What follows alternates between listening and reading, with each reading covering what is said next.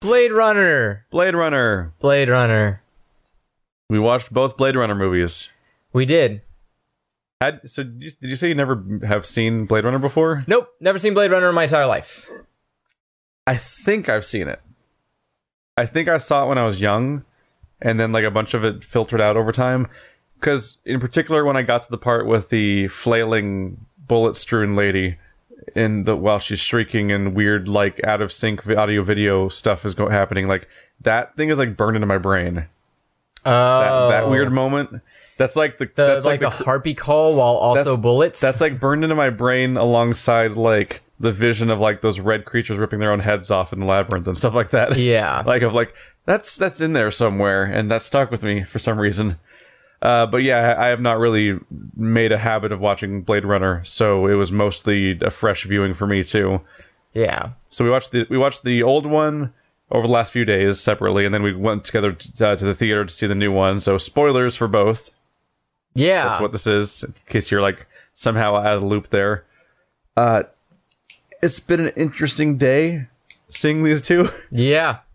I think I prefer the original over the new one, which I we went into with you- with you not even knowing it was a a, a sequel. You thought I- it was yeah, a remake I thought it was a remake. until you saw it. Yeah, until I saw it. Well, until I saw the first one and then watched the next one preceding it for my five hour viewing pleasure. That is So- uh, wow. Yeah, you've been because you watched it today, so you've yeah. been watching Blade Runner for like five hours today. I have, yeah, it's been fantastic. it's a lot of Blade Runner to get through at well, once. I- well, I'm fresh with it. I know everything. I am I am one with the Blade Runner lore. So So Blade Runner is credited as being one of the games that. Pff, I just call everything games, and it's a problem. It's I don't think about the word, and I just Yeah. say it. Uh, it's it's one of the movies that is credited as kind of taking off with this whole like cyberpunk subgenre. yeah, Like there's older stuff like Neuromancer and a bunch of and a bunch of books, but like Blade Runner is like the big movie that contributed to it taking off, which I th- and I think it seems to have uh, kind of determined a lot of like the visual elements of that genre that was otherwise mostly in text form. yes, I think that's mostly the case. It was weird watching Blade Runner just because uh, I feel like a lot of its ideas would have been more impactful in the 80s when it was made. But watching it now in 2017, now, there was definitely like, oh, yeah, yeah. I mean, I, I love watching stuff, watching and playing things that's like stories about AI characters and like fake people and yeah, like the the this whole replicant thing and like the the idea is it's playing with her like relatively vanilla now because of how much like Blade Runner's been strip mined for all of its ideas over the last forty years. pretty much. Yeah, that's that was one of the problems I had where it was like, well, what about the machine or what about the fake people? I'm like, what about them, man? What, what question are you gonna go for? Are you gonna go for the idea of consciousness? You're gonna go for the idea of souls? You're gonna go for the idea like the, everything has already taken this one small idea of like, but what if we had a perfect copy of life? Yeah, but we s- what we artificially made it. And it's like, well, what would we what would we do with that? And it's like everyone else got a piece of that pie, Blade Runner. And I mean, sure, you did it first in the beginning, so in the the first Blade Runner makes a lot more sense because it feels a little bit more impactful. Because when you even especially when you think about the time, it's like that's a weird question to ask yourself. But when you go when you watch this new one, you're kind of like, actually, it's you actually don't really focus on it in the new one. The new one doesn't really give a shit too much about the difference between human and not human like replicas are not really a like a thing like they were in Blade Runner, the original. And the- Something I found a little bit strange in the new one was that they uh, kind of don't even put up like a s- they they don't really even put up like a front for the idea that replicants are supposed to be slaves. yeah, like- like oftentimes when you're dealing with some sort of crazy dystopian society, you often have like this sense that like the government's right. Like that's not what they like that's not that's not the conclusion they want you to draw at the end. Yeah. That's often the front the movie puts at some point. they they the world you see in the beginning is like this is a this is a world I understand and I accept. yeah. And- like like when you watch the Hunger Games movies, it's all like, look at glorious Pan Am and you're supposed to like without being told how to feel recoil away from their vision of Pan Am. yeah, But in the new Blade Runner movie, the opening credits are like, and the replicants were slaves, and they tried an uprising, and I'm like, "Ah, okay, so like we're just gonna not even pretend to be ever be on the, the government's or the, the world's side at any point. Like it, it uh instead of showing you why the society was bad, it just tells you it's bad before the movie starts. And you're talking about the yeah, I mean both the new one and the old one do this. Yeah. Uh, both of them do the thing where it's like we built And it- it replicas to feels do slave work. strange. It is to me. you know you know what is Like- more like, I- strange. like I think of how like uh was it equilibrium? Doesn't equilibrium like Yep. pret- like pretend that society is great with now now that emotions are gone, all of Yeah. our, all of our problems are solved. Yeah. And then Sean Bean's like, no, we've lost something, and then he It's- gets executed. well, like the beginning, he does. That's that's the beginning of the movie because because literally Sean, Sean, Bean and he Bean's dies and everything. entire existence is dying. But the uh, with but with Equilibrium, it starts off with this kind of like propaganda movie, Yeah. where it's like back in the day, war was really bad, and then we had World War Three, and everything got real shitty, and then we decided no more of that shit, fuck you, and then we just got rid of emotions, and it was like okay. But you don't see the outcome of that. Like it does the the ga- movie, the propaganda doesn't tell you like, and everyone is happy all the time, forever, forever, forever, and you must accept it. It just says like, and this is the world without emotions. Oh, okay, well, I guess we'll see how this goes. And you go like, this world sucks. yeah, But like Blade Runner doesn't give you that option. It says like, uh, it's a dystopian world kind of thing. Uh, we built these artificial replicas to do things that humans didn't want to do anymore, and then they didn't want to do them anymore because they it feels are slightly like humans. weird. It feels slightly weird that we never saw any of that. We never actually see replicas be slaves Yeah, in either movie. Uh, in either movie, it never shows them being slaves. It always shows replicas on Earth running from the it slavery. felt interesting because like the first movie is like a weird snapshot in time the way that it works out Yeah. kind of buy it but it feels at times like with the sequels has like a goal where it's trying to expand on the mythology of the original one and show elements you haven't seen before Yeah. so i was i was a little surprised we still never really saw like them being slaves like there's a show called humans that's really fun to watch that's I, of course ironically not about humans but as ai robot butlers that live in people's houses where like the idea is that they they are just house servants like yeah.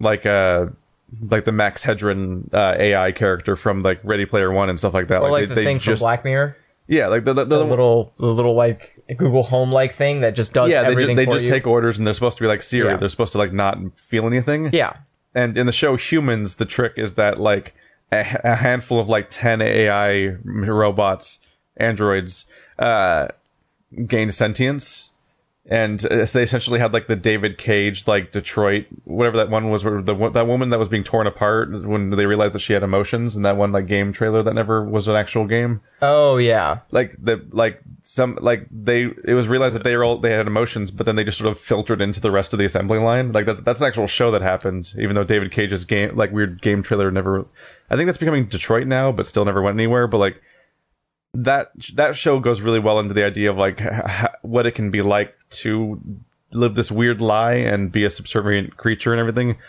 it's slightly odd that blade runner never now in two movies especially with how long the second one is that they never Yeah. touch on what it's like to be a machine we usually just find them just in time for them to get executed Well, I think the okay. So here's the thing: the second Blade Runner tries to be a little bit better about it because our main protagonist isn't a human.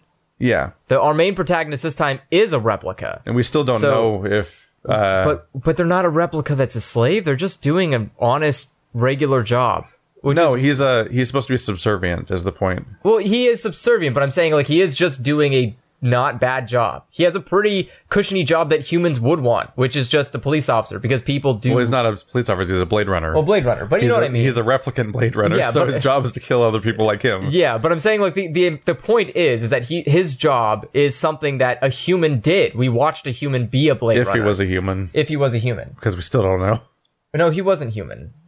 we still don't know for sure W- basically pretty- the movies are the movies are still both movies are still up in the air about it Oh, well, I thought the in, I thought specifically it was he was supposed to. That's why they were doing that fluctuation test. which test Like when he sits in the room in the second movie, when he sits in the room and he like has to repeat the lines. I thought that was to keep him subservient. that's not the guy from the first movie That's No, the no. second Oh, movie. you mean the you? I'm, no, yeah, I'm saying we still don't know if Deckard's human or not. oh, oh, okay. It's still they specifically play with the idea of whether he's human or not in both Yeah. movies, and still don't answer the question, Yeah, which I I'm don't- fine with. I think that's I think that's supposed to be the point though. Yeah, so that's okay. But the the point is is that we've we clearly know that the second character is a uh, replica, and we get to experience life with a out like a, a you know a known replica. So we get to see what he does when he goes home from his day job, which is be sad, like just just have the saddest life. But for the, but saddest life in human terms, like as a replica, yeah, he's he's got a place to live. You don't really get much of uh, Deckard being home alone, does it? Do you? It's Oh pretty- no, you you show you up don't to really Deckard's see it. home and he's like, I put bombs everywhere. And then he No, like I mean, no, I mean Deckard's original home. In Oh, the his first, or- in the first movie, Deckard's home was like a weird like mess pile of like couches and debris Yeah. around his apartment. it was, like, but you never typical- spend time in the apartment until somebody else is there. they- yeah. He never s- he's never really there. Well, he's there alone twice. Um to enhance. well, one To zoom is and enhance. one is for the enhance, the other time is before the girl shows up, before uh, Rachel? Rachel. There we go. There's a lot of people's names I didn't want to remember. Rachel's Um, the easiest name for me to remember because they said it over and over again in this movie. yeah. But Rachel is uh until Rachel but, like when Rachel's on her way to his house, he's sitting there by himself playing the piano, looking like super super sad, and uh, like laying on the piano and like bomb bomb bomb, and but he's by himself though. Um, but we again we don't really get a view. We, the only time we get like the most view is when he comes home after getting his ass kicked, and then you get to see like the area like the kitchen where he washes himself and you get to see the bedroom or you get to see like the living room where he sleeps on the couch and then you get to see the dining room which has a piano and then the kitchen that's in the has a- back Big ass apartment. Yeah, it's and it's somehow always filmed to look tiny. You know what I mean? yes he has like a really big apartment for one a world that theoretically is cram packed like He seems everything to about have, the like, world a- is he- it feels like Deckard in the first movie. His apartment is like a thrift sale like building, yeah like it, that's completely packed with like like it's set up for a garage sale, and he's just living in it because like it's when he's looking at the square footage of it, just keeps going and going, but it's somehow completely full, and he looks like he can't move at all, like he's stepping over his couch for half the camera shots. Yeah, it and did stuff. look like someone was just like, how many props can we put into one scene without it being a risk to the actor? and they just did it. Uh, but it started to remind me of the uh like the subway station the turtles live in and the TMNT where there's like shit everywhere and you're like what is this stuff you, just- you guys just find things and put it in here Decker just opens his window and like new shit flies in and he just closes it and he's like, perfect. can we talk about how Deckard seems to be a terrible Blade Runner Deckard is like literally the worst Blade Runner I've ever like seen. well and there's not He's a lot like- of them either we've seen two of them and the Well, other we've seen one's- two. and the other one's better Uh, but, Like, De- in the but first- Deckard is just a bad. He, even So even not as a Blade the Runner. movie sets him up as being like a guy coming out of retirement and first of all you're like isn't harrison ford like 30 something in this movie like he doesn't seems a little early to be in retirement but okay Maybe he but I got don't- the I don't job know at how- 16. don't know how this universe works and everyone's young forever until he's dropped dead like in the movie in time uh, to, which surprisingly by the way two movies in we still have surprisingly little glimpse into anything about how this world works aside from how it creates uh, genetic people like Yeah, we have no idea what the day to they day can, life of they the can make city is. fake people and they can make fake animals, but we don't really know what Do people being. even? But people do work in this world, but they don't Yeah. at the same time because we only always really people ever in the see the street people that work either on food or making the fake animals. or like doing weird black market shit. Like the guy was like, "I could tell you where that horse is from." And he's like, "You want a real horse?" And I'm like, "No, "What? No. What? Who? What is your job? What is your At, actual at job?" times, it's lacking the Ghost in the Shell, like two guys talking in a truck scene. it of, like- that's of, like, that's what I was world gonna point building. out. Like the thing I don't like about Blade Runner is I don't feel like I understand where I am, and I don't understand what I am or what what I'm like what people do in the city, like what happens in the city. Because Blade Runner specifically is like there are just fucking people in the street twenty four seven. And I'm like, w- dude, dude, are you going anywhere? Is, is there like a destination? There's a there's a fixation. it's like, there's such a fixation on the replicant storyline that kind of works for the first movie because it's the first movie in the franchise. Yeah. And it's also on- less than two hours long. But then they have another movie that's even longer and it's still sing- so fully focused on that one plot point that it starts to get weird at some point. it, it Because like yeah. the world, it, I feel like the world should have expanded by now. But to get back to Actually, it Deckard, shrunk, yeah, which is like the weirdest part.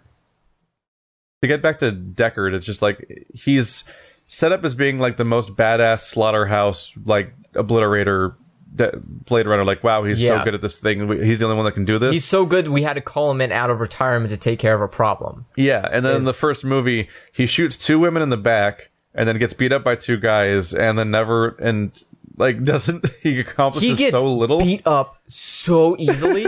Holy shit! Every And he- time and he someone seems throws, to have terrible judgment like across Yeah. the board like every time, anytime Harrison Ford in first in uh, Deckard in first Blade Runner, just Blade Runner. Anytime someone threw a swing at him, that was it. He was Yeah. fucked. He lost that fight.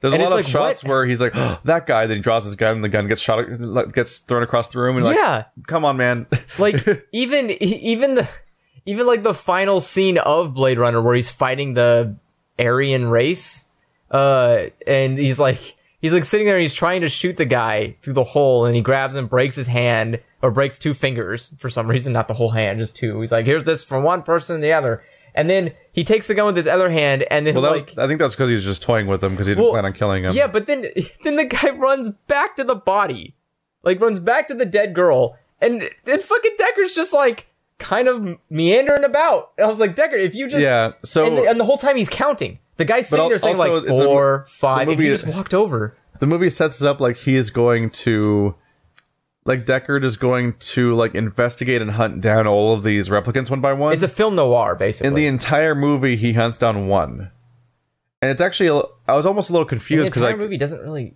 he seems like he's hunting down the like the main dude, Yeah, but then somehow ends up finding the snake lady almost instead. he that's all like, he I, I finds. actually wasn't entirely sure Yeah. what steps led him there, but I've only I, The I could- picture. I could, I could rewatch and fi- find it. he did the enhance. He did the enhance. Saw her in the bathtub. oh, is, like- printed out a Polaroid. Went to That raised Uh, some questions. because he also found the scale in the bathtub. Yeah. And so he took the scale to the snake guy, and the snake guy was Right. like, "It's not my snake," and then he beat him up. And then he found it was at a nightclub, so he went to the Right. nightclub. Yeah, there was a whole plot, Yeah. plot line about the snake scale and everything. Yeah, I'm, I- I was wrong to think that that was like. Not But either entirely way, clear. I- that's it- the it only slipped thing my he head did, for a moment. But 'cause like once he that, found the yeah, that, snake that girl- was genuine investigation that led up to a thing. Yeah. and it was the one time he accomplishes something in the movie. Basically, Yep. is that he investigates. He, there's a whole plot line for investigating Snake Girl, and then he c- finds her, takes her down, and then for the rest of the movie, he almost never accomplishes anything. well, no, he doesn't have to, because then after he kills What, Snake what Girl, happens is that the guys that are on the loose go out and wipe out everyone they wanted to and completely accomplish like they don't they don't get what they want because what they want is basically impossible but they accomplished uh they got to everyone they wanted to and Yeah. no one stopped them at any point along Well, the way uh, and then once they have like a giant trail of blood behind them Decker's like oh that's where I go and that, I'll go to the finale Well, now okay, so he like so in a turn of events though, he kills Snake Guy or Snake Girl. After immediately after killing Snake Girl, the other dude, the original guy who starts the whole thing by shooting the uh, interrogator, the guy that is in some ways the most developed character in the game Yes. at that po- and the movie at that point uh, and then that he- guy then he sh- gets wiped out He shows up to her, he like witnesses her die, and he goes and fights Deckard, and then gets shot in the back, and then immediately after that, you it's the the all the only two people left is the girl and the guy.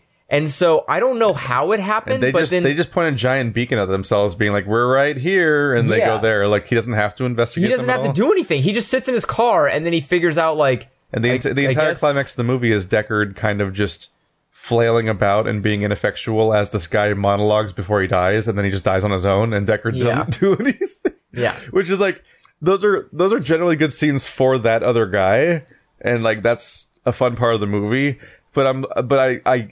I keep getting distracted by the weird behavior of Deckard throughout the entire final I mean, scenes. even the replicants gave me like weird behavior confusion because like The e- replicants, I can wet hand wave a lot of stuff just because they know they're about to die. well yeah, but like the replica the, So they're like, just like they're just being manic. I and doing guess whatever the hell it was they just feel so like. weird that they killed the guy. They killed uh, Tyrell. Tyr, Tyr, what is his name?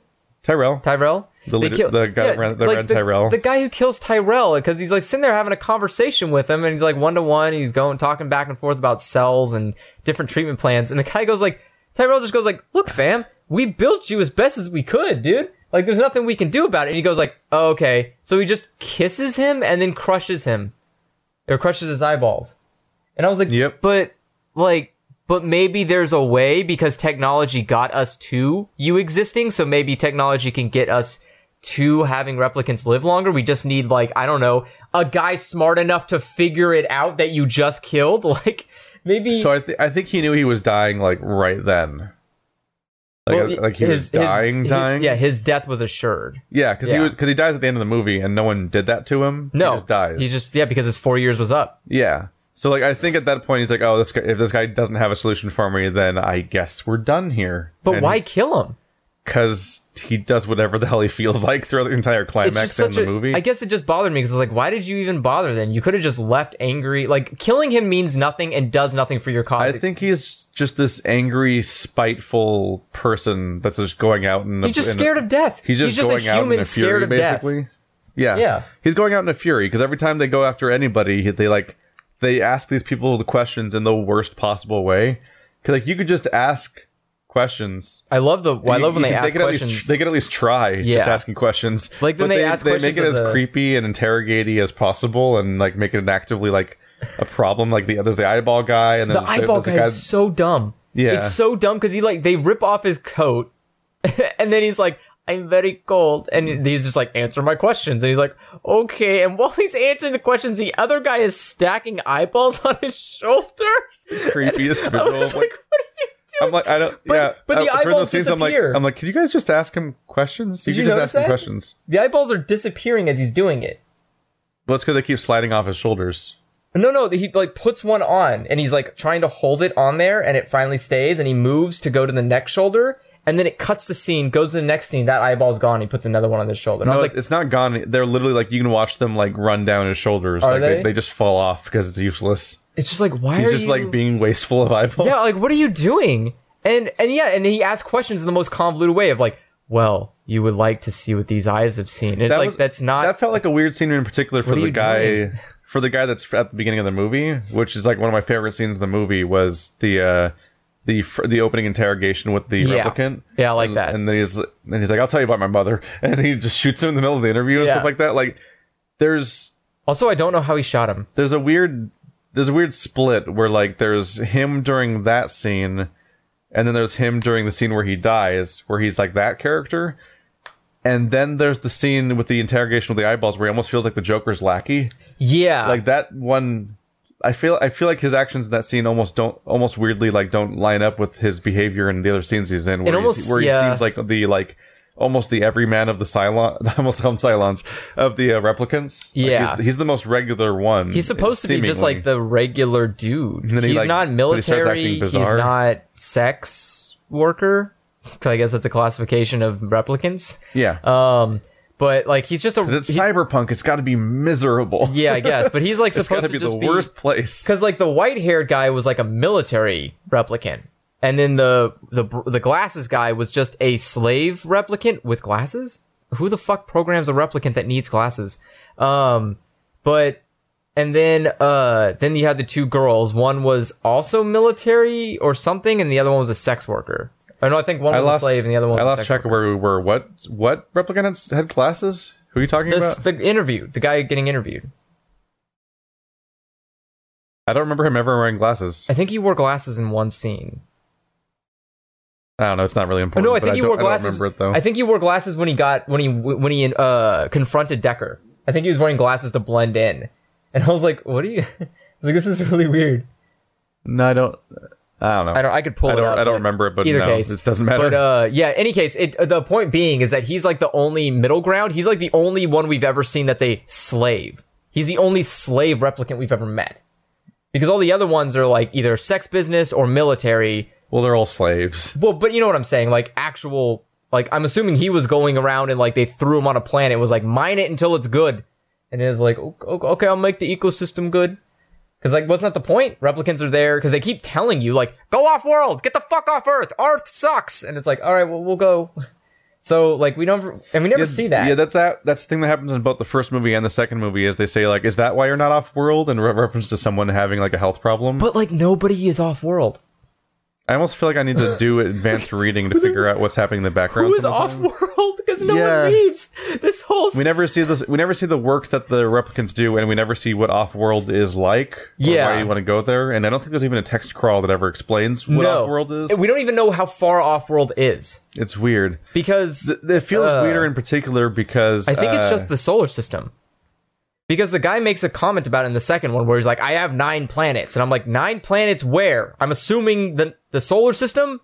You also. it's one of those things that starts to feel weirder when we transition movies because in the first movie uh the first movie doesn't even seem v- even vaguely detail oriented. Well, I think the It's first like a swimmy David Lynch weird ass. yeah, like but also the first movie was when off-worlding just started. Yeah. so it makes sense no one would leave because it's still kind of a risky venture. But they still keep like, referring to people as in like, oh, is that why you're not off world and stuff like that? that's but like, why you're not jumping ship. Yeah, it's just a weird. It's a gap in that the first movie feels like it's not detail oriented, and it feels like you can just swim through the weird surrealist scenes and stuff like that, and just Yeah. whatever weird Yeah. however they want to express stuff. Uh, but the second movie feels weirdly more concrete and modern and specifically detail driven. So it gets so it makes it starts to get slightly weirder how often they refer to things that we still don't actually understand yeah. Uh, I will say like they, like, like they also keep talking about the bl- like was it the blackout? yeah, the blackout. Like there's Uh, well, the something called blackout. the blackout, so- and no one will explain what it is. Yeah, and that's what I was talking. We were talking about this after the movie, and then I explained to Keith that there is, uh, and some people might not actually know. I don't. I don't. I'd be curious how many people genuinely know that the blackout is a thing you can watch, and it's on Crunchyroll, and it's just an animatrix style, uh, fifteen minute video that explains how the blackout happened. Um, and all it is is it's just like four or five replicants basically drive gas trucks into uh Tyrell buildings and just blow up.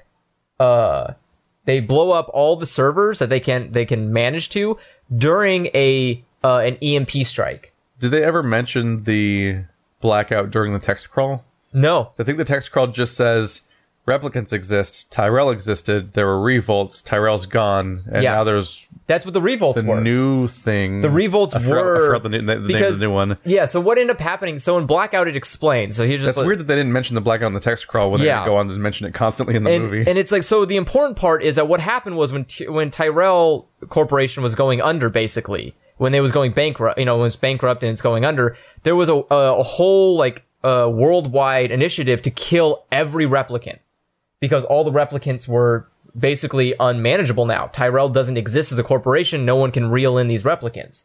So they were going through and killing all of them because Tyrell had all the information on every replicant that lived, and they were using that data to track them down and kill them. So the entire goal was to destroy all the data so that no one could find those replicants anymore, aka the ones that had the, the timeline baby. confuses me by the way on like or like what happened and why in parts of the story like So 19 or no, 2019 no, is so let me ask the question Yeah, I- sorry. I, haven't said what i'm actually confused about Sorry. uh it's there's the weird detail of like how in the first movie every replicant we're ever talked we're ever told about has apparently a four-year lifespan yes. but then in the second movie they say that apparently now there's replicants that live longer which Those aren't uh, Nexus eights.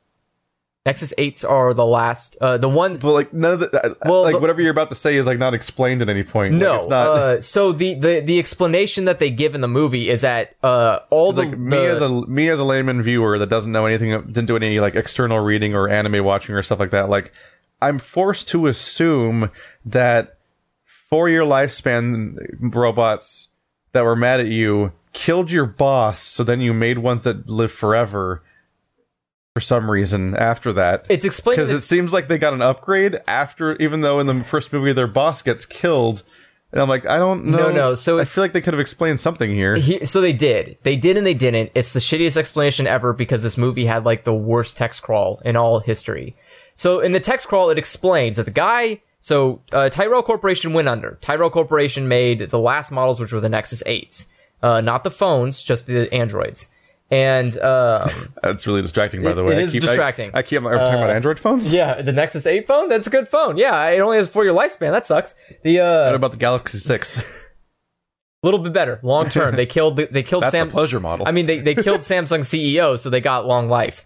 The um uh what ended up happening is so when Tyrell Corporation went under, they stopped making producing the Nexus 8 series. And when they stopped being produced, then the new guy came in, Win Wendell, Wendell, w- Churchill. I don't remember his name. Um but Wendell Wendelman, I'm going to call him Wendelman. Whit- Whittler? Uh, I don't remember what's his name. I, I mean i said earlier i couldn't remember i know it starts with wi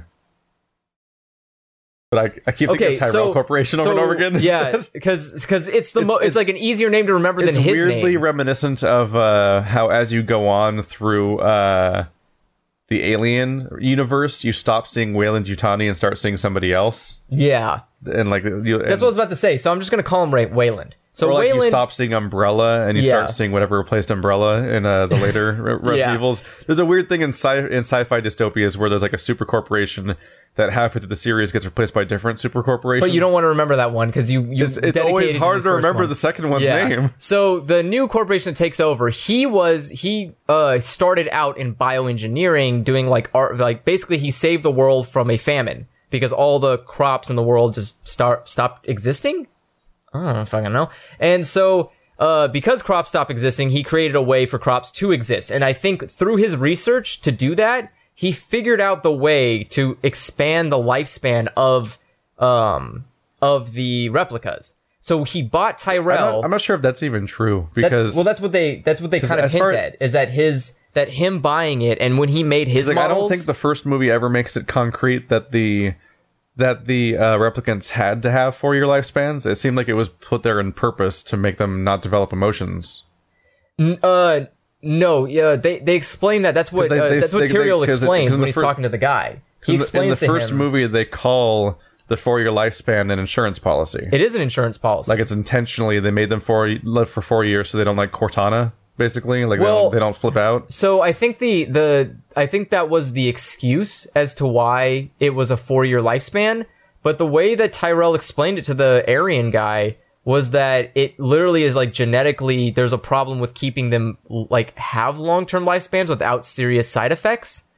Um, which I think what he was he was explaining is that like the the ol- the the four year lifespan is an insurance policy in it in it of itself is saying that like no matter what replicas can't go past four years so we're safe because if they live past four years they'll die because their organs just can't sustain that we can't do anything to keep their them biologically functioning more than four years so it's an insurance policy because we know for a fact that they will die off we don't have to worry about them living forever but i don't think Still it was not entirely intended. sure about that because that, that conversation seemed to make it seem like they were talking about ways to fix the four year thing uh, in people that already exist. But this is like a book problem. This is a non-explained. This is probably something in the book. You could probably read about it. There's some kind of thing. Well, that the might book is explain it. supposed to be so divergent that I don't think it'll answer questions. Well, I'm- it'll, I'm- be, it'll be a whole separate story essentially. True, but I'm saying they may have some kind of knowledge as to why the four-year thing exists. Maybe they'll explain whether it was intentional or unintentional, at least. Um, but in any case, the idea is, yeah, now that these new models that came out from the Wayland Utani Corporation, that's not Wayland Utani, uh, he, uh, his models apparently you can, they can just live for a, s- either forever or for a limited time. So I thought the only reason the new ones live longer is because uh, they were they could let these ones live longer because they they'll stay subservient. Because the the doubling text crawl says that the new ones obey. That's the whole point they make, yeah. and I think that's the only. I, I still think they can live for longer than four years, and they only uh, had to s- die after four years because they specifically wanted them to die before But- they developed emotions. But then they act like the fucking pregnancy thing is a like a, a huge mystery, as if it's like, well, you bought Tyrell's entire company. You and they're like, well, it got lost. Lost in what? Tyrell company didn't burn to the ground.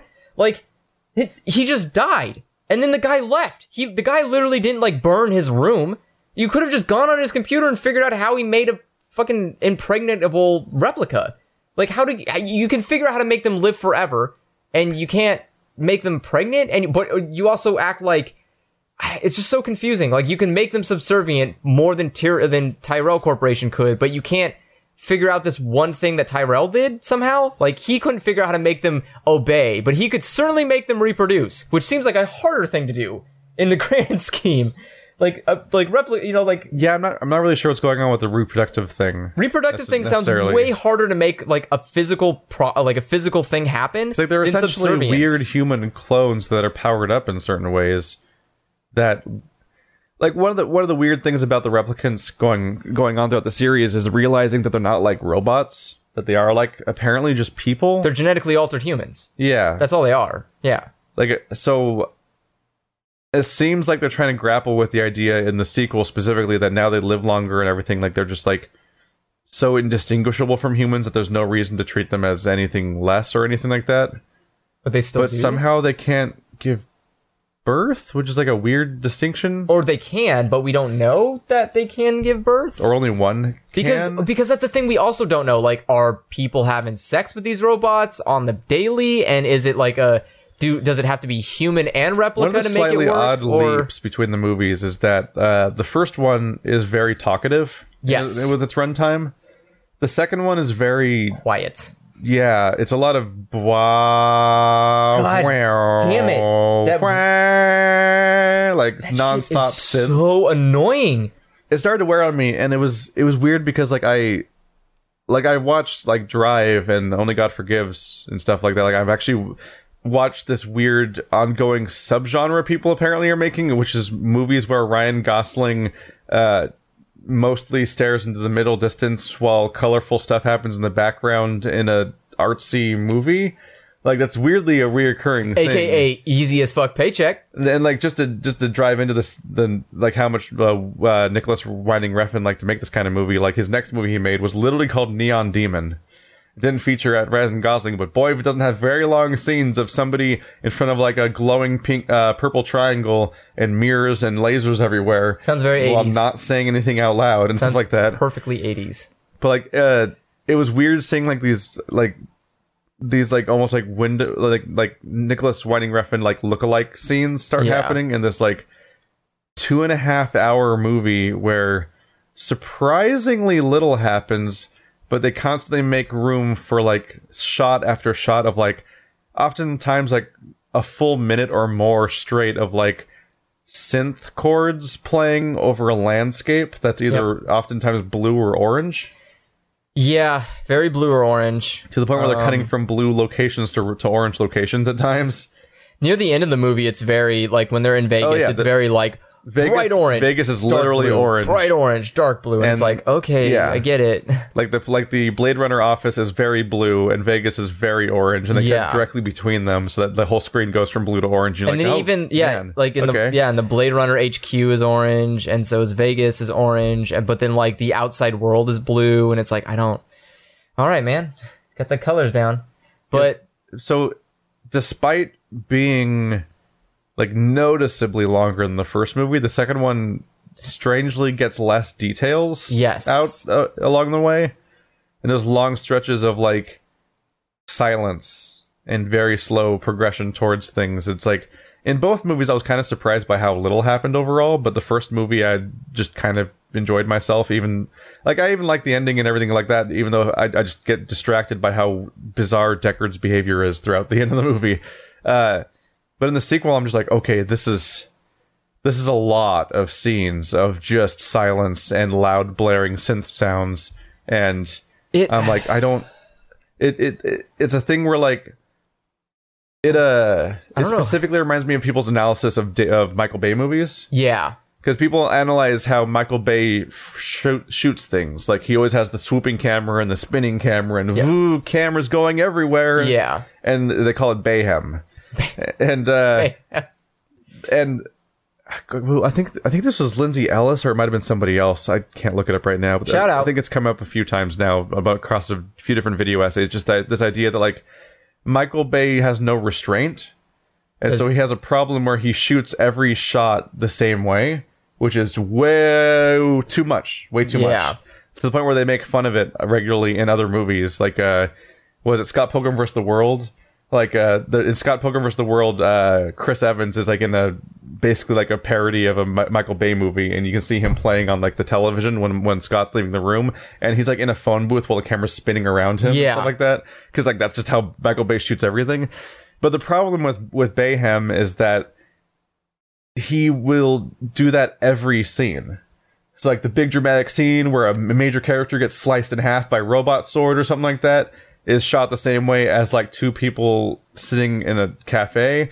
Like wow, wap, rapid camera, crazy. look What's going on here? So it's like this movie started to have that problem where every scene was set up so dramatically with so much synth and slow progressing uh, setup shots and like everything had such a weird weight to it all the time that like nothing felt like it had weight anymore. Yeah. because like every scene was so dramatic that nothing felt dramatic. Like it, it was. It- uh, th- by the time you get through two and a half hours of it, it was like weirdly fatiguing. in Yeah. a way that never happened to me in the first movie. It it is yeah, I did get to a point where I was I was starting to get fed up with nothing happening. Like, got to the point where I knew I could take a br- uh, bathroom break at one point the moment a conversation ended, and I would You- Oh, get back you- before you more took that- dialogue happened. You took that break and something happened. Which is like the you picked the one time that nothing happened. Like you picked the one time where nothing didn't happen, which is impressive. Because like the moment you got up, it was like now we have action, and I was like Keith, how did you do this? like the, the like, we just sat for two hours and nothing was happening. So I felt safe because every time they finish a conversation, I know Yeah. that nothing's going to happen for like three more minutes. But then the moment Harrison showed up, it was like, oh, well, the action button, action button, action button. Like, it, it's so. oh, weird. by the way, yeah. If you somehow, if you're bizarrely one of those people that watches these without watching the movie, yeah, Harrison Ford is surprisingly like not in the secret second movie No. very much. he shows up at the very end. Basically, he shows up to be a hostage.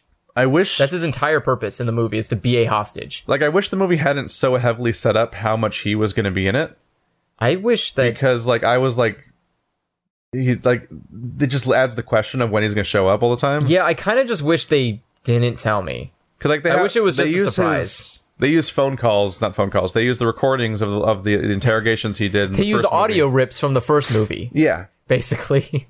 they use the scenes from the first movie, and uh, for all I knew, if I hadn't seen all the stuff about it already, which I I didn't even watch trailers about this movie, but like just the, he's on the cover, like he's on the, the Yeah. fucking movie poster as a giant like blue Harrison Ford or something. Uh, for all I knew, if I was just watching the movie cold, like all those audio logs could have been leading up to finding like his grave.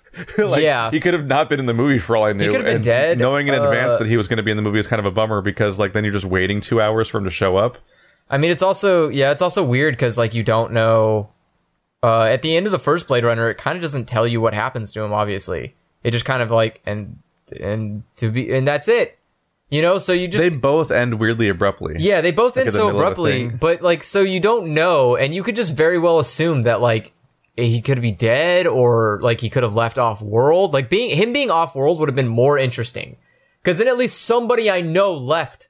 Somebody like- actually left Yeah, Earth that we like, and we know about it as yeah. opposed to just this weird illusion. Yeah, and maybe it even has a scene where it's like he they call him from Offworld, where he, like Ryan Gosling gives him calls like, "Yo, man, what the fuck? You got a fucking robot pregnant?" And he's like, "Oh, my bad." And you know, it's like, You got the robot pregnant. And it's like- they're not robots, Andrew. but you know what I mean though. But it's like you call him and it's Offworld, and you can s- kind of see like a shot of the Offworld colony or something. I don't know, but and regardless of the point, the point is that he shows up and it's there's no reason for him to be there. Honestly, he doesn't add anything to the movie. like realistically think about what what is what is it that he said at all that added anything to the movie he just showed up and was like hey sometimes to love somebody you got to be a stranger which is supposed to be for the audience to think that he means that he loves ryan gosling because ryan gosling is supposed to be the kid that was born from the synthetic but then or from isn't. the replica but isn't so then like what is your point harrison why were you here besides being grumpy and old because he just showed up, was grumpy and old, punched a couple of people, specifically Ryan Gosling a lot. There's a scene where he just punches him like seven times pu- in the face, and Ryan isn't he's just fighting back. standing There. Yeah, Gosling's just taking it, and then Harrison Ford is doing old man punches at him, and then he gets kidnapped, and he's in handcuffs the entire time, and then one, you know, then once he has a talk with fucking sh- whatever, I don't know, this the worst owner of a company I've ever seen, and then I have myself questioning what the movies are going for and like what their goal is, and I might need to rewatch them a few times I to try thought to it was, figure like- out ideas of this because like there's a weird sense of like not doing anything in these movies. I know thought what I it was mean? supposed to just be a like kind of a very slow, slow kind of real life. What would it be like if you just It were seems a cop? like they. It, there's moments where it feels like these movies, as like their goal is somehow just to like wallow in the misery of a universe, and that's it. and Because like in both movies, the protagonist in it don't. It kind of feels like they don't do anything. well, they don't. Well, I don't know. Ryan Ryan in actually the first felt like movie, he did he- more. Or in the- K, sorry, K. In the first movie, he unsuccessfully hunts down. Uh, st- he he fails to hunt down replicants that are just going to die anyway and do. And uh, Only one dies by natural causes. But then in the and then in the second one, Ryan Gosling is like hunting for the identity of a child. well, what, well, no, he's hunting for the identity of what was a child but now is an adult that they have no idea what could possibly look like now. And there's there's a weird sense of like not really knowing where it's going to go or how the story's going to Yeah. advance from there, and then it just cuts off. Like it feel it it make it weirdly feels like we only started setting up what was going to happen and then just stopped. And, Yeah. like, it, it, it it well, it does reveal the twist at least. Like you know who the the child is. yeah. At least There's you know- bo- both movies s- end with a very heavy sense of just being unresolved. Yeah, but they do end without you Like, feeling. I like wonder things if like the point of these movies is just just to make you ask express questions. the hopelessness of Yeah. the setting. Maybe because it feels I- like like I don't feel like they're gonna win at the end of either movie. Like I don't, like I, I never think like oh they're they're gonna they'll be fine. But like there no, is- I'm like this is there is de- no desperate winning. flailing, right? there is no winning. That's the thing. I think the entire point is that there is no winning. It's just you gotta. Life is just about going with the flow. Shit happens, and you just kind of got to take the punches and blows and keep going. I don't think go with the flow is the message of either movie. Well, no, I'm they're saying- literally both movies about rebellion. Well, I'm saying the replicas are rebelling. I'm saying the people, like the Blade Runners themselves, kind of just have to go with it. They just do what they need to do and then just go. Because that's all that. That's all. I mean, that's all they Where, do. where do we go from here? Do they make a third Blade Runner movie that's also about a Blade Runner that successfully Blade runs once and then questions why he's Blade running and then never Blade runs again while act, acting against the Blade Runner's purpose? That seems to be like where they go with these. I just want. I. You know what? I would rather it if it turned into just Blade. Blade. How about we just drop the runner and just make another Blade? what? Like, I don't know. Do a crossover. Call it Blade slash Runner.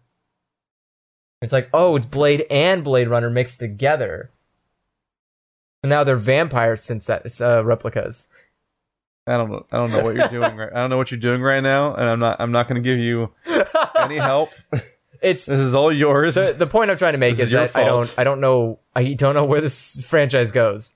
There's nowhere else for it to go at this point. Honestly, you can you can try going the Hunger Games route where it's like let's follow the Bubble Girl as she does a rebellion with the replicas to allow pregnancy, but like I don't I don't really know what else there is to do um, besides replicas just be being treated like what you're just gonna go At like least- to at civil least the war. protagonist didn't get all weirdly rapey this time. well, because he's a well, he did get kind of rapey. When uh, I don't know that time where he like used a prostitute to have That's sex not- with a robot. that's not what rapey means. That's felt- literally. That's literally p- like sex working. it felt kind of weird. Well, of course it felt weird. It was the mo- it was intentionally supposed to be the most bizarre, uncomfortable thing ever. But, But I'm like, saying like even But like in the first movie, Harrison Ford tries to force her, uh, woman to kiss him, and then she like runs away crying and tries to go out of his apartment, and then he slams the door shut when she tries to open it, then slams her against a wall and says, "Tell me you want it." And I'm like, "What's happening right now? This is the creepiest." Like, no, it's like, not, like uh, throughout the whole it's first just- movie, I was like, "Am I supposed to like Harrison It's just Ford such a or is he bad- the antagonist?" No, Because I it's- like the I like the guy who dies at the end better than the protagonist in the first Blade Runner movie. It's a good. It's a good scene. Just it's just executed poorly. It's like super uncomfortable. it's it's it's a good scene because the entire crux of the scene is that when he kissed her, she felt something, but she's not supposed to feel anything. She's supposed to be a fucking replicant, and so she gets upset. But then she's upset that she's upset because she's not supposed to be upset and runs to get out. And Harrison Ford is trying to stop her and saying like, just embrace your emotion. It's okay to have emotion, and that's the point he's trying to make. But then they have to do it weird and rapey because it's a man and a he- woman. He does and- it the weirdest Yeah. way possible. like if it was a guy, if it was another guy, and like he, you know, they were having a no drink. homo, bro. No, but if it was like another guy and they were having a drink, and he like, he s- you know, and Harrison was just like, you know, says something, and the guy gets really upset, and then he just like gets up and he's like, I gotta go, and Harrison's like, Uh, even No, that- don't go, God. just like let it out, man, it's okay, and he just As started somebody who always crying. wants to ask questions, it always like these movies screw with me a bit. Because like even with uh, Rachel, there's moments of like she's not supposed to know she's a replicant, she was never supposed to know, but that, but like she's supposed to also replicants aren't supposed to feel emotions. well, they're- yeah, replicants are. So then how could she be reg- how could she be bothered by feeling emotions if she didn't think when if she didn't know that she wasn't supposed to feel the emotions? Until, she like, did just know at that recently? point. Yeah, but until then, she had a whole life of of either no, feeling emotions or not feeling emotions. Not like, a whole life, Jesus, Keith. She had like a year. But like she already existed before the revelation, so she would have already known whether or not she was a, an emotional person or not. It's not like she's like, "Oh, I'm a replicant. Now I'm going to suddenly force myself not to feel emotions." Like that's not how people deal with that kind of revelation. Well, okay, here's the thing. We don't actually know when she was made. That's our problem. We have no idea. She just shows up into a room, or he, Harrison Ford shows up to a room, and she's there and says, like, don't touch my owl. And he's like, nice owl. And, Don't touch my owl. like, because they have the owl just sitting there. Yeah, that's And, completely accurate recounting of what they said. uh, it's basically he shows up. He's like, "Nice owl. Is it real?" And she's like, "Of course not." And he's like, "Was it expensive?" And she's like, "I don't know." And uh, or she said yes. She either said it was very expensive or she doesn't know how expensive it was. And then, anyways, then the dude shows up. Then Tyrell shows up and he's like, "Hey, I want you to like prove to me this eye test thing works, even though like." it- I had to have been had a hand in creating it because they're supposed to detect replicants that I make, so I should know that the eye thing works. But whatever, show me it that's anyways. not what it was for at all. that's eye- not, the that's not eye the thing? point of that scene. I thought that I thought the eye thing was to detect. No, that's not the replicants. point of that scene. He expl- he explicitly is trying to beat it. No, I know, but I'm s- I'm saying like he, but he acts the way like, well, I want to see a demonstration. Yeah, Demonstration of what? The only the thing you made? Like you know how it works. because he's trying to beat it. No, I know, but he he comes I don't off know. in such I a don't- weird way. What are you surprised about? It I don't ain't- the understand how point- you're confused. it doesn't. I'm not confused. I'm just he saying he. explicitly is trying to defeat the test. But when you see him, when you see him, you don't know that. Like the, you don't realize he's trying to beat it until she starts taking it, and once he starts taking the test, you realize, oh, she's a replicant. That's why he wanted to make him do the test. But before then, he's just being questionable about like, well, I'd rather. well, that's you the show- point: is to not not hint that the person taking the test is a replicant to further increase the chance of fooling the person taking the test. I don't mean to explain it to Harrison. I meant the audience goes like, "What? Don't you make it? Why are you questioning?" I mean, you're you're, Any you're case, questioning a that's thing not- that's explained like Ugh. ten seconds later. That's not the point. The point I'm trying to make is he questions it. He's being weird, and then it moves on to the fact that she takes the she takes the thing. We don't know. She he just shows up, says, "Hey, give her the test as a demonstration." She does it, and we don't know anything about her. We have no idea. She just literally came off the fucking factory line. She could have just been born, put some clothes on, and walked into that fucking room. We no, have we no know idea. we know they have a past how long has the past. because there's an indication that she's been there for a while for a while just in the way that she behaves generally, but also the fact that like it's like is she like does she know she's a replicant? And he says I I, I think she's beginning to suspect. Which this all indicates passage of time. Like all of this in- infers that uh, there's But- actual history. But the point I'm saying is like, is that six months, a year, two years? Like how long? any amount of time. Well- all that matters is that she existed already, so it doesn't, it's not like she's going to suddenly be like, "Oh, I'm a replicant. I will now be emotionless Well, I'm saying- android." I'm so saying like, the point I don't of see how the your- rapey scene liberates her. No, like, I'm- she already had emotions. Well, that's what I'm saying. The point of your question is like, I don't know how long she's been questioning that. Is she just recently? Because Ryan Gosling also thought he was a rep, like he he he was a replicant, and then he thought he wasn't a replicant because he was having emotions, and then he like, so you know what I'm saying? Like, then Ryan Gosling never thought he wasn't a replicant. He just thought he was born from a replicant. huh? I thought he wait. I thought Ryan Gosling thought he was a replicant in the very beginning. He always thought he was a replicant. yes, I'm and saying never stopped. no. I know, and I'm No, you can't say I know. I'm literally like countering what you literally said just now. okay. So the You said point he thought he wasn't a replicant. The point I'm making is that Ryan Gosling knew he was a replicant, then decided to, then thought he wasn't. no, I thought he, he never stopped thinking he was a replicant. or st- or what I thought he was born from a replicant. yeah, Which is why he was having emotions because you technically have to be, I don't know. Doesn't matter. It's no point. No point in explaining it. I, don't, I don't the- know what you're trying to say. Yeah, there's it's just too much too much effort. Is there the, the is there- point? do you have a point? yeah, I do have a point. It's just too much effort. Moving on. The, What? the entire point, uh, the entire idea though is uh, People are watching this. Yeah, Do well, you have a it's- point? Well, every time I try to keep bringing it, it's like interrupted and it's taking too long. And now I feel like I've wasted way too much Well, you- time. well, if you, all the stuff you're saying to set it up has to be right. the point I'm making is here's the point. The point is that she may have been going through life thinking that the way that she feels is how a normal human feels. She wouldn't know any better. So the point is, is that her acting that way is because she thinks that she is a person. She thinks she's a person, but she just thinks that that's how people act. She doesn't know any better. So when she starts having these emotions, she realizes, holy shit, this is what emotions are like. I haven't been having emotions. I, like, I literally, I literally am a replica confirmed because I haven't been having emotions until this moment. and now I'm having emotions. It's scary because I'm not supposed to, which means I'm gonna definitely get fucking killed by Blade Runner over here, who I just kissed. And it's like, Except the test that they put her through is based around emotional responses, and the reason why she's so hard to detect and why it takes way more questions than normal to detect that she's a replicant is because she already had emotions. The very first time we met her, that was the point of the entire she, scene. didn't, she did not act like she had emotions. But that was the point of the scene. That's what's explained to you is that it takes tons of questions to identify her as being a replicant because this emotional response test wasn't flagging her.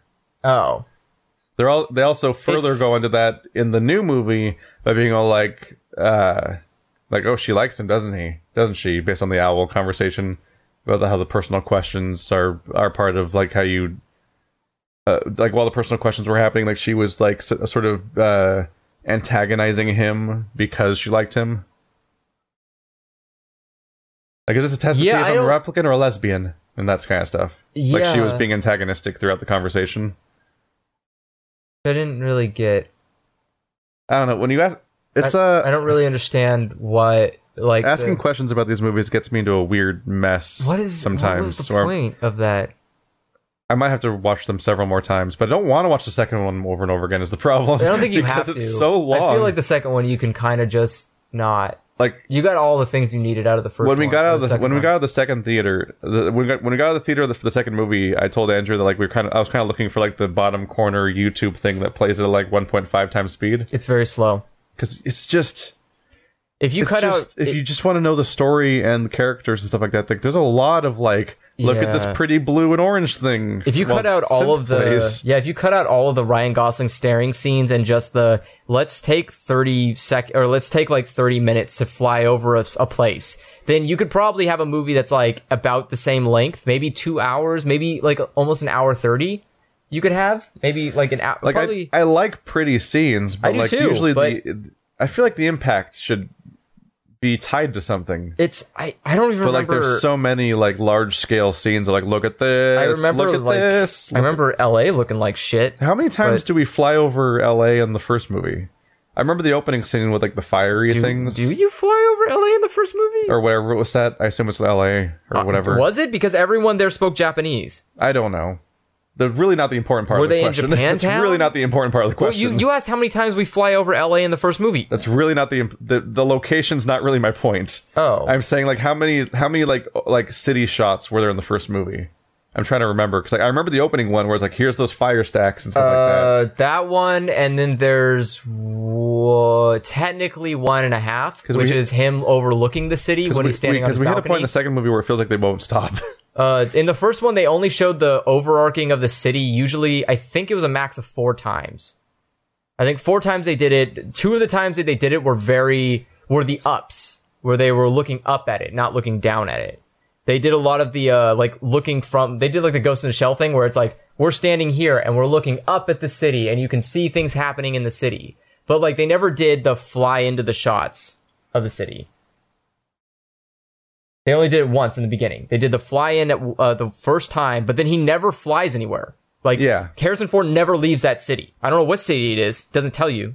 I don't it think. might have told us. I don't care. It I doesn't think matter. in the I think in the That's beginning. not the point at least. yeah, but uh, it just you stay in that city. He never flies out of it. Never flies over it. He just stays in that city. And the most he's ever done is fly to a different district. He like gets up and flies somewhere else. But he doesn't fly to a different city. He just flies to like ah this part of town now because guys are trying to rip the back of my car off. Like midgets were ripping his car apart. I- it's like, I forgot about this. yeah, they're just like ripping his car apart. He's like, brum, brum, brum. but um, yeah, in this movie, there's a lot of traveling. There was like, let's go to L.A. Let's go back to where? Where were we? Was that L.A.? Ca I, where was the whole movie taking place at? I don't know. Because I remember the L.A. dump. L.A. was literally just a trash heap, and then California was like a solar panel farm. But I don't know where the movie took place at. Was it in California? Was it? I, I assume the whole movie took place in California until they went to L- to Vegas for the location where apparently the, all the radiation was. I didn't even know that was Vegas until like, I, like Because I don't think they tell you at first. They just say that there's only one place with that kind of radiation Yeah. and stuff like that, and then they go off and then to the, into a desert area, and it becomes apparent that it's like a gambling and drinking area. I'm like, oh, this is Vegas. That's this makes sense. Yeah. That's probably the future at some point. It's probably the future at some point that Vegas just gets nuked. Nevada's just a place where, like, if isn't Nevada a place where actual radiation is just dumped? I think we use it as a nuclear dumping ground. Like, I don't think you're allowed just an to. I don't think empty-ass you're like, area. allowed to dump nuclear radiation. I think that Nevada might actually be where they house like a lot of long-term garbage. I think problems. they. I think they house a lot of the radiation in barrels, but they do, don't dump it. I don't think you can dump radiation. Oh, You know what? I, th- th- that's But- not really the point. Of but what I mean. uh, it, but it's the site of like all of our testing. It was like Yeah. right, you know, it's like well, not Vegas, but explosive New tests. Mexico. No, you're not blowing up actual cities. No. But the gargantuan emptiness that is the rest of that region. that whole state is empty. Yeah, it's not much. 'Cause it's there. like 80% of the population's in two towns, yep, Reno and, and uh, Lu- Las Vegas. yep, and they're on opposite sides of each other. Reno up north and Vegas down south. So that's about it. But in any case, we basically we don't leave the city in the first one. The second one we leave quite often. We go to Vegas, or I'm sorry, we go to LA, then we go back to the city, then we go back to LA, and then we go back to the city, then we go to Vegas, and then we go back to the city, and and then we're going to Vegas, but then Ryan Gosling interrupts it by becoming a Tie Fighter, and then we go back Becoming a TIE fighter? because he's like he's in the Oh, plane. right. He's like, he's like "Doo, doo, doo," and the one ship's like ah, it's like I can't get to the core, and it's like you got to do it, Luke, and he's like turn us It's interesting around. getting a hint at some kind of actual like ship to ship combat. it's weird that that they would program that. I It's was weird that they would surprised put could guns do on the that. stun. I was yeah, a little surprised that they actually have weapons, but I guess he's a Blade Runner, so maybe that's the point. Is he could hunt down somebody that's was he trying still to flee? was he still using his Blade Runner car? Also, he shot the satellite. He like shot his little robot out, but he I don't know where it went. when he's chasing them down to do the fire she- scene, he's like, "Get out!" and he like shoots it, and he's like, "Something, something," and he flies off. And then I just never see that robot again. It never shows up to land on top of his car to go back, and it's just it just never comes back. It's just gone. It just flies away. It doesn't shoot any of the cars down. He just shoots it out and then shoots the other vehicles down, and then We're talking about the drone coming out of the vehicle. Yeah, the drone that comes out- the which- camera drone. Which time that it, it came out? Are you talking? I don't know what he, you're when he complaining was about chasing them down to shoot them down when Harrison Ford was captured, he like shot it out of his car. He like ejected it and it came out of the roof and then it flew off. And then I assumed he was using it as like tactical support, but he just never references it again.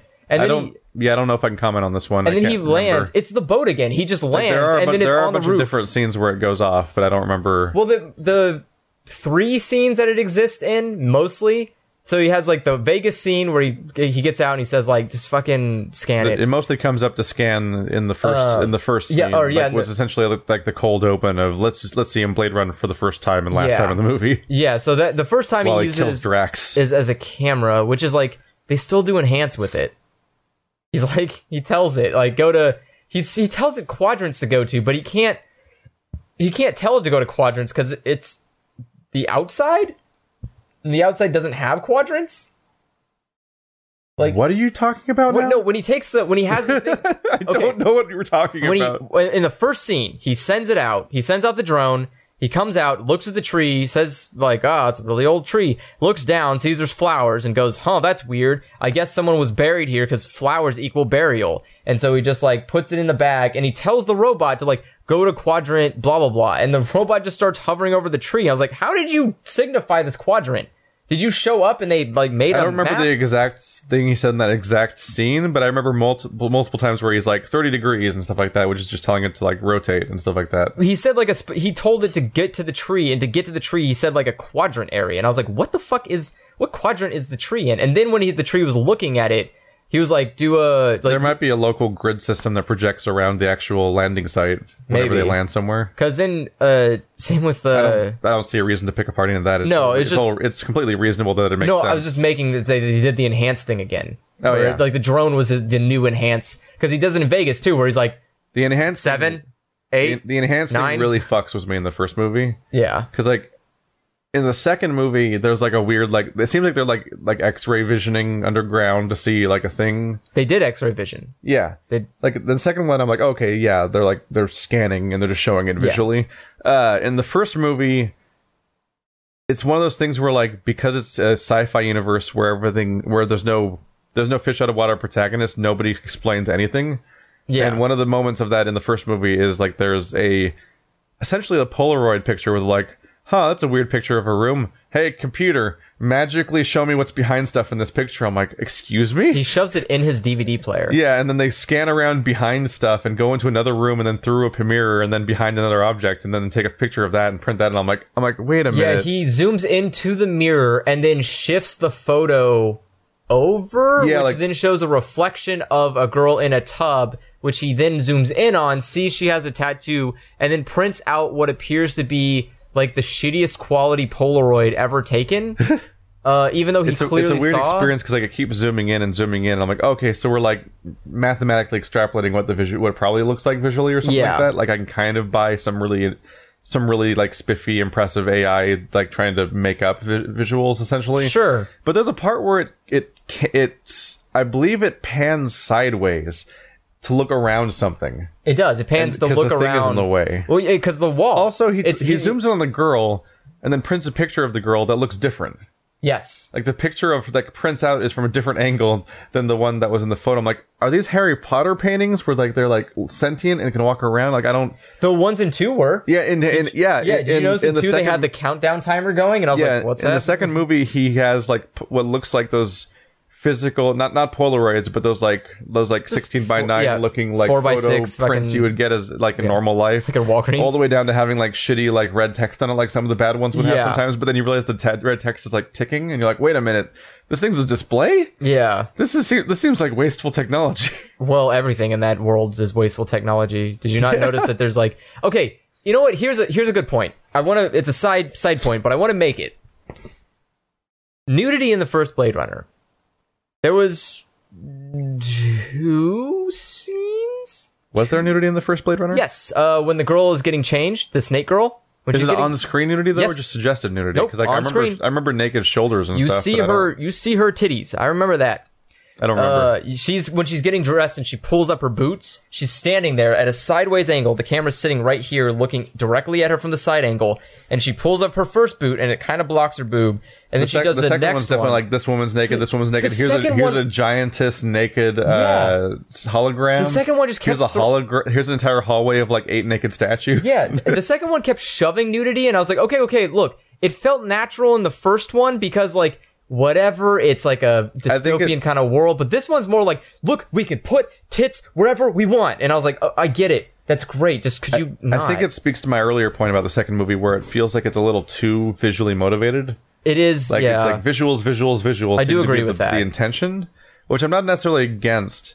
a But beautiful when you, movie but when you is have a great, complicated but- sci-fi universe Yeah. where I'm trying to understand what's happening, I can't help but wish time was spent on details. Yeah, I wish less I time like- was spent I on like- giant naked statues. Yeah, there's a lot of naked people. There's, like, and six sta- naked statues, giant- naked holograms. N- And they had nipples. You spent the time to put nipples on a statue, but you can't just explain stuff in the plot to me. And then scenes of like here's a woman being born as a fully formed adult replicant woman and she's naked and then we stab her to death and then we leave. I'm like, "All right. Yeah. Also, say hello to Jared Leto. God, that fucking character's Jared awful. Leto's back. That character's so bad. He He's like the worst character in that entire franchise. Jared Leto? Jared Leto. Yeah, he Jared Leto's interesting Not as because the it's, actor. I'm like- just saying the character he plays is like the worst character. Yeah, I don't know if it's him or not. Honestly, I think Jared Leto's fine as an actor. Yeah. Uh, he's But- only he's but- generally well, I mean, some bad people in bad movies. some and he's people good get in some mad other at him movies. because of the Joker thing, but I'm, Yeah, not, but I'm not that- making that point. I'm making the point that the character he represented. That's a boring argument. That's when people went after Ben Affleck for being in Daredevil, and it's like he didn't make Daredevil a bad movie. It's just Ben Affleck, man. Leave him alone. yeah, Daredevil was bad on its own. He just happened to be in it. ben Affleck seriously. didn't ruin Daredevil. Daredevil ruined Daredevil. Kind of. But, uh, Anyways, the point like is, Colin Farrell didn't ruin Daredevil either. He's like he's actually like the best part. Remember that time when he's like, "This lady's snoring. I'm gonna murder her with a peanut." It's the best scene in the movie. God damn it. But the Isn't point, it? but the point is, is that the character Jar- Jared Leto plays, which is supposed to be the Waylon Utani, um, or whatever his real name is, um, the guy who runs the He corporation. speaks entirely in irritating metaphor and megalomaniacal speaking. but he doesn't uh, at Like, the o- same time All he ever talks about is his desire to be God. make a billion uh, slaves Excuse you, to make trillion- society better. He wanted a trillion because he said first we have a million, then we have a trillion, then we have a billion, and I was like, oh, a billion's a big number. You can count. How good of an idea is his plan, really? Like, I like he wants to make an entire race of slaves, but it's like, don't you need to feed all those people? No, the they're- replicants, No, they have- silly. you have to feed them though. Yeah, you can make Like- more. I feel like making all of your artificial people people is kind of like a bad plan No, I think because the- like all these Well- fleshy people like then have to be fed and housed. Well, and stuff remember like that his his as entire slaves. motivation is to conquer the galaxy. He I feel wants like the iRobot approach is just more efficient. it is, but make a he, bunch of robots. He wants to he wants to create a mass amount of synthetics so, or replicants so he can take over more planets. Also, calling them Nexuses would be funnier if they were robots, because then they would all be like, "Here's They- check out our new i person, God. our i But- person 7.2, 7S." but it's the uh, Like, oh, I was born a 7S and I'll never be better. I, my battery life is terrible. the it's so sad because he he's just such a shit character, and I can't I can't even like I'm not even mad at him for what he does in the movie. I'm just kind of like I feel like coddling him. Like I'm so sorry that you just don't have good character. Like you don't have good character development, and you just keep saying things, and the things you keep saying mean nothing to everyone. He's like a um, weird proxy villain in a way. I thought the girl was the villain for the longest time, and then he's then he like kind of when he shows up, You mean the girl that works for him, uh, Yeah, right? Yeah. Because the moment the It's like, moment is, she's a fun villain. she was interesting. she got- she has she has a ver- she has scenes that are amusing from moment to moment. Yeah. like I like the the how just how mercilessly and abruptly she just murders that dude. Oh, in, yeah. in the at- in the uh, morgue, it's like holy shit that escalated, and that Also- looks like a horrible death. also, I thought it was like kind of odd. Like, I don't know. Like he, I thought the motivation behind killing him was a little bit much. You could have knocked him out. I mean, killing him doesn't really do much. Also, they knew you took the bones anyway, so killing him literally did nothing. I I, think she's just a dick, I, think so, but but it's it's. I almost feel like the movie could like but him, I'm about to say the movie could have been tighter for the five hundredth time. Could have but, been like, tighter. Another way it could have been tighter possibly would have been if she just was the villain. I think she should have been. But then I guess I guess when you're talking about cyberpunk, it always has to be like a mega corporation with some asshole running it, and then enforcers that actually do all the shit is kind of the issue. I guess, but Which is he's barely interestingly- even in it. Which is interestingly not a thing that happens in the first movie. No. Like I kind of liked how in the second movie it feels like the villain is like he seems to be secure, as in like as in like physically safe. I mean, Yeah, because in the first movie it was really weird how like the guys that run this mega company like they just take an elevator up there and just kill them and it's like there's no well, security i'm like okay. huh In in fairness, I actually I don't know about I don't know how they got to the elevator. So I guess they did have to pass. there's the lobby. no guards along the way But- as far as i can tell and I guess maybe those guards don't know who to look out for. Uh, they, never, they don't check but- for weapons or well, he didn't or have for weapons. He killed him with his replicants hands. or he, they don't even have to clarify like who's It's a- on the elevator It's a building. They did that. The building, the elevator stops on the building, and then it call it calls the it calls. yeah, but they don't verify who else is on the elevator. No, like, that, he like does- that's how he does primitive seem- this security system is. Yeah, he does seem that really he's concerned just like that a friend came He's with like him. ace to bishop queen. Fuck, ah, that's not that doesn't make any sense. But like he just says chess shit, and they do that at- on the pretense that he's the only one on the elevator, yeah, and then they just go up like I bought friends by the way, and they kill him. And I'm like, aren't you important? it's That seemed easy. You know what's the that thing- They just got in. You know, what's another thing I kind of missed is I like the visual that all the, all these, uh, what's it called? All the um, replicants in the first movie. All the replicants, anytime they were like in the dark, they always had like a square. They always had like square eyes. You ever notice that they turned like they either red, like the owl did. Like they showed the owl a lot of times that had like the red eye with the kind of like a bright iris. they, they like to do the thing where they get the eye. A light at the exact angle that it reflects around the inside of your iris Yeah. into the camera, so your Yeah. eye glows and from so the your inside. eye glows. And they did that a lot in the first movie, and I was like, oh, that's kind of nifty because you can like visually tell they're replicas. That's kind of cool. The second movie's like everyone's a replica. Oh, okay, I guess. You never see anybody with a weird eye except for except for the guy with the megacorp who can't fix his own fucking eyes. He has cataracts all up in that shit, and he doesn't do anything about it.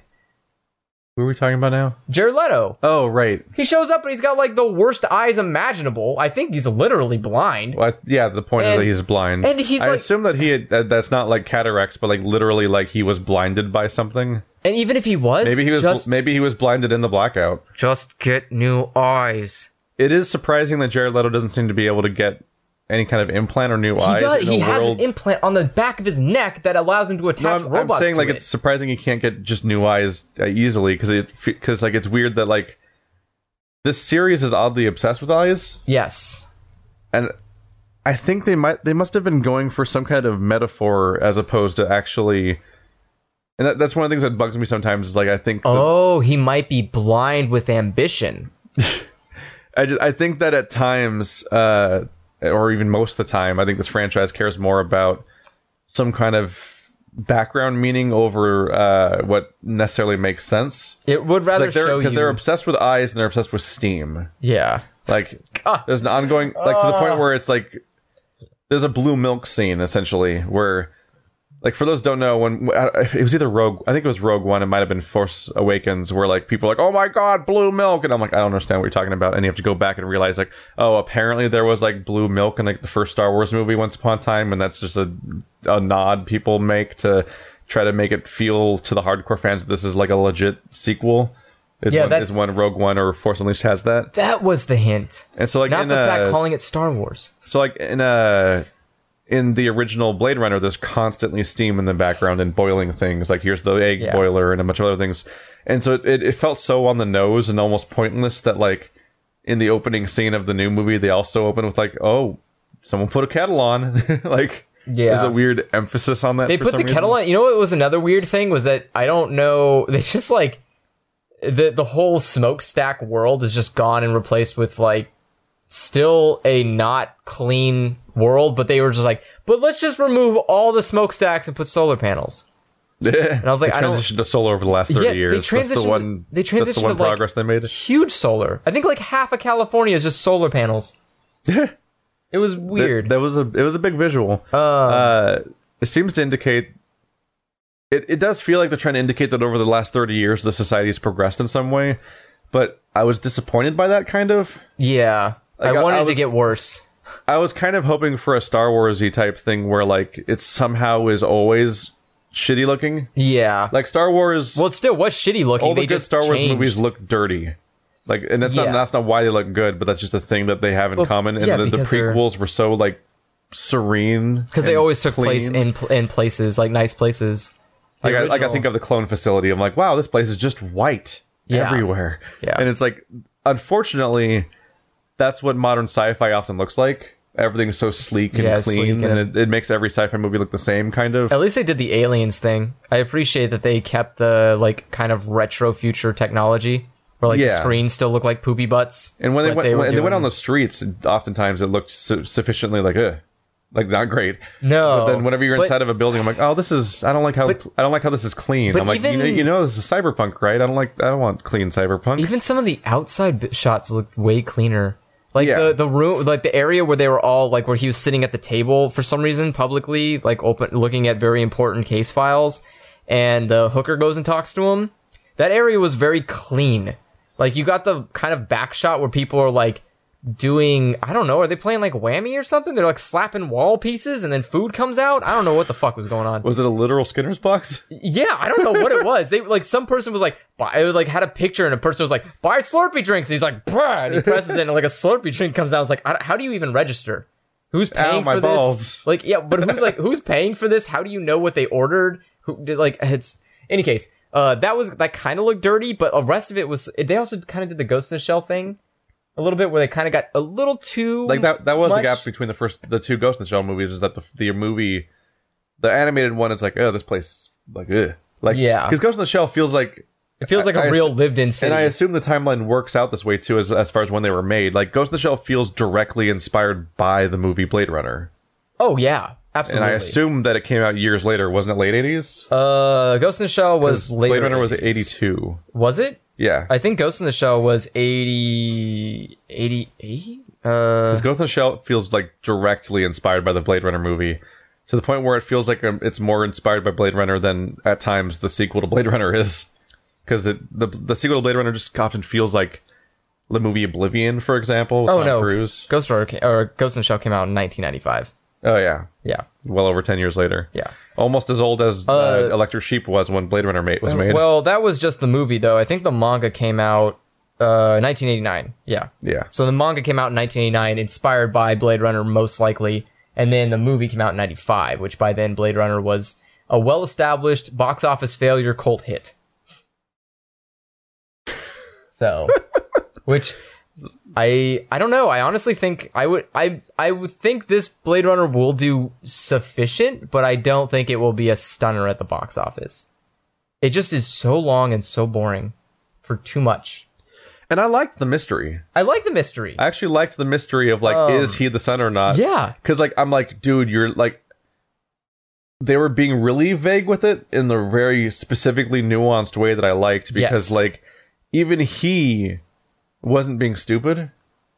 He's not every young adult novel fucking protagonist. that's Yeah. like, oh my god, that's my destiny. I'm clinging to this immediately. Like, yeah, he even didn't cling to like, it. He, like tried to deny it a lot. Like where he doesn't he doesn't even come out and say to Harrison Ford that he's his son ever, does he?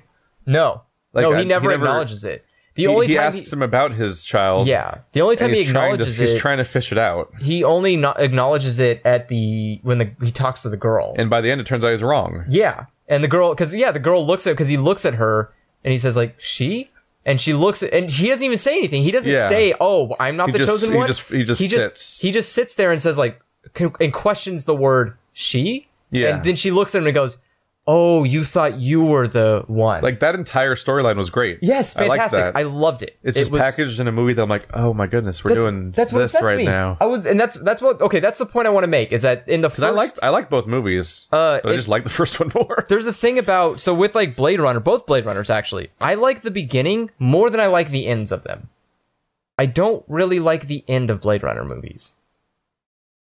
I thought I thought the the end of the first one kind of felt a little like kind of ha- like it handed all this shit to Harrison Ford for no reason. For me, it felt Like- I had an issue where I- it felt like in the entire second half of the first Blade Runner movie, the movie almost didn't know what to do with the protagonist. Yeah, that's what I mean. Like, it, felt like the it just- protagonist is the only character for like half the movie. Like they don't even introduce Rucker Hauer for like half the movie. no, and uh, for a while at least, and then No, he, and, not- he, and he's barely in the movie in the first. I think he chunks of shows it. up in like the second act. and then he and then he start then it- but then once Rutger Hauer uh, reaches uh, Tyler Tyrell. Tyrell shit, uh, which is by the way Tyrell is one of the vi- villain characters in Mr. Robot. Talking Yeah. about things obvi- that are probably inspired in some ways by Blade Runner. Uh, No. It's not a movie about taking down mega corporations or anything. There's nothing No. cyberpunk about this ha- this uh, hacker drama. it's unique and beautiful. Uh, that's got to be on purpose. Uh, that's got to be on purpose. God damn. The fucking Fight Club reference movie. All right. But But um, geez, I lost track. Uh, once he shows once up, he's once it once he reaches Tyrell, it feels like the rest of the movie they almost don't know what to do with the rest of the Harrison movie- Ford. Yeah, Harrison Ford And just for the gets rest stuff of the movie, handed to him. he doesn't seem to have any real agency, and he's kind of just flailing around uselessly. Yeah. he's about as effective as Neo is when Neo first gets ripped out of the Matrix, and he's like a floppy squid puncture man, and he's just like laying on the ground, like, oh, how do I walk? It is weird because he even shows up to the room and goes inside of that room. He has a gun. He has a gun. the entire climax, he has a gun, and I'm like, what are you? Yeah, but he- Doing. He, shows up into that room and there's like a bunch of replicas, and his first reaction is to just put his face into all of them. And I'm like, what are you doing?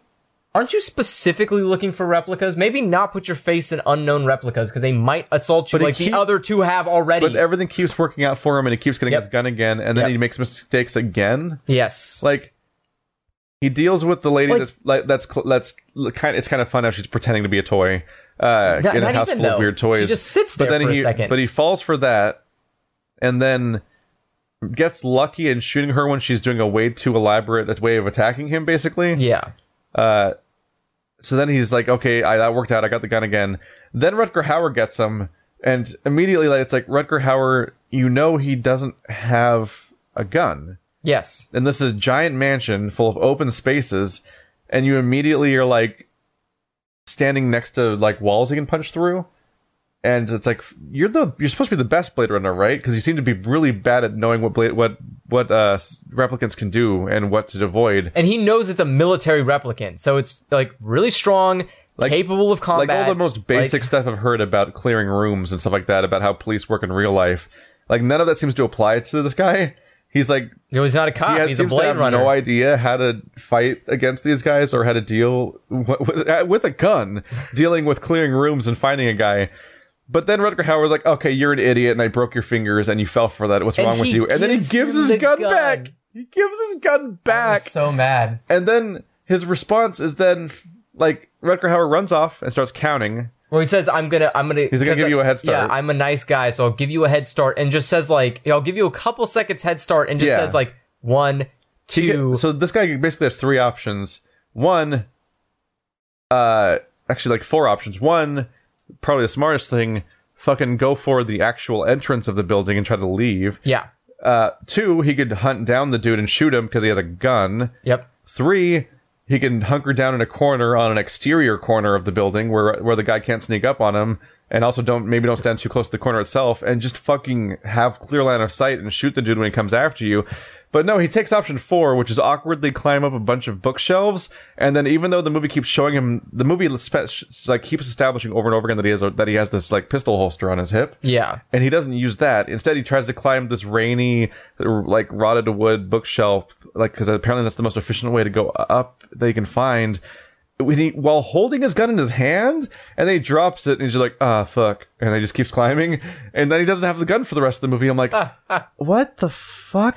Are you? Yeah. Were you trained by anybody? Because you make the most confusing decisions in this movie." I mean, so then he, does he then desperately climbs up a building for a very long time. And just to add to the weird feeling of how he keeps getting handed everything, he basically almost kills himself by jumping from building to building, gets saved by Rutger Hauer, then Rutger Hauer just dies for him. And then the weird origami guy that basically almost could just not be in the movie because of how little he seems to get developed throughout the movie. He just shows up to He say, just shows up to be like like pity she won't live or whatever and then just throws the gun to him like you you went and got his gun what were you doing this whole time were you watching like Yeah. what is your role in his this? role is to watch to make sure it's get it gets done. like I, But he does make an appearance in the Why new does- Blade Runner. why doesn't he have a partner like why does it why doesn't the blade runner have a partner that seems like the safest decision ever the idea that this guy's watching as a third party like I think because Harrison Ford didn't want to be a s- like didn't want to have someone share screen time with him.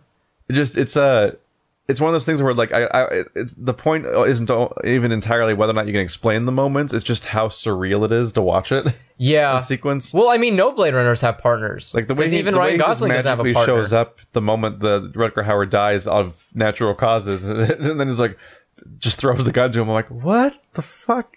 When did you get there? I, like, Yeah. I, I, th- I feel like he's dreaming. Like for the entire last chunk of the movie, it feels like the Blade Runner is dreaming. It does feel like everything goes exactly the way he hopes it would.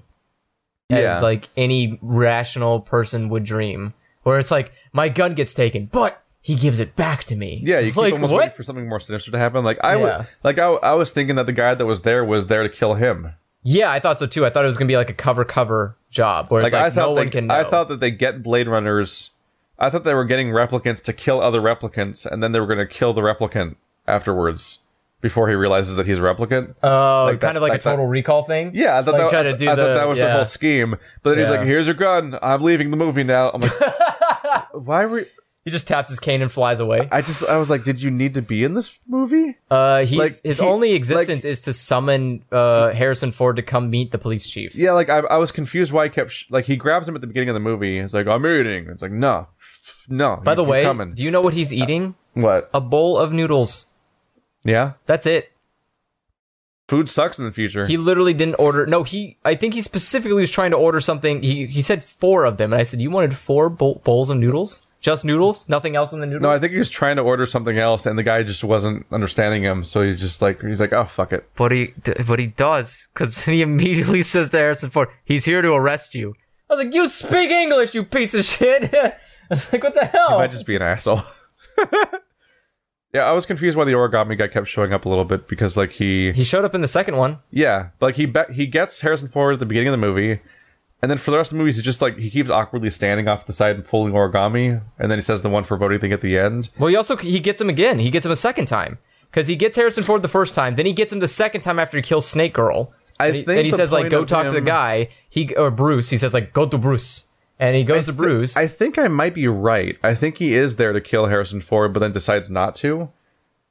Because what? Because the main the main reason why I think Harrison Ford is a replicant is because of the fact that like he has that weird vision about a unicorn, and then the other guy uh, folds a unicorn and leaves that in front of his house, and he never actually talked to anybody about that. So like I think the fact that he folds a unicorn is him showing telling him that his memory is fake.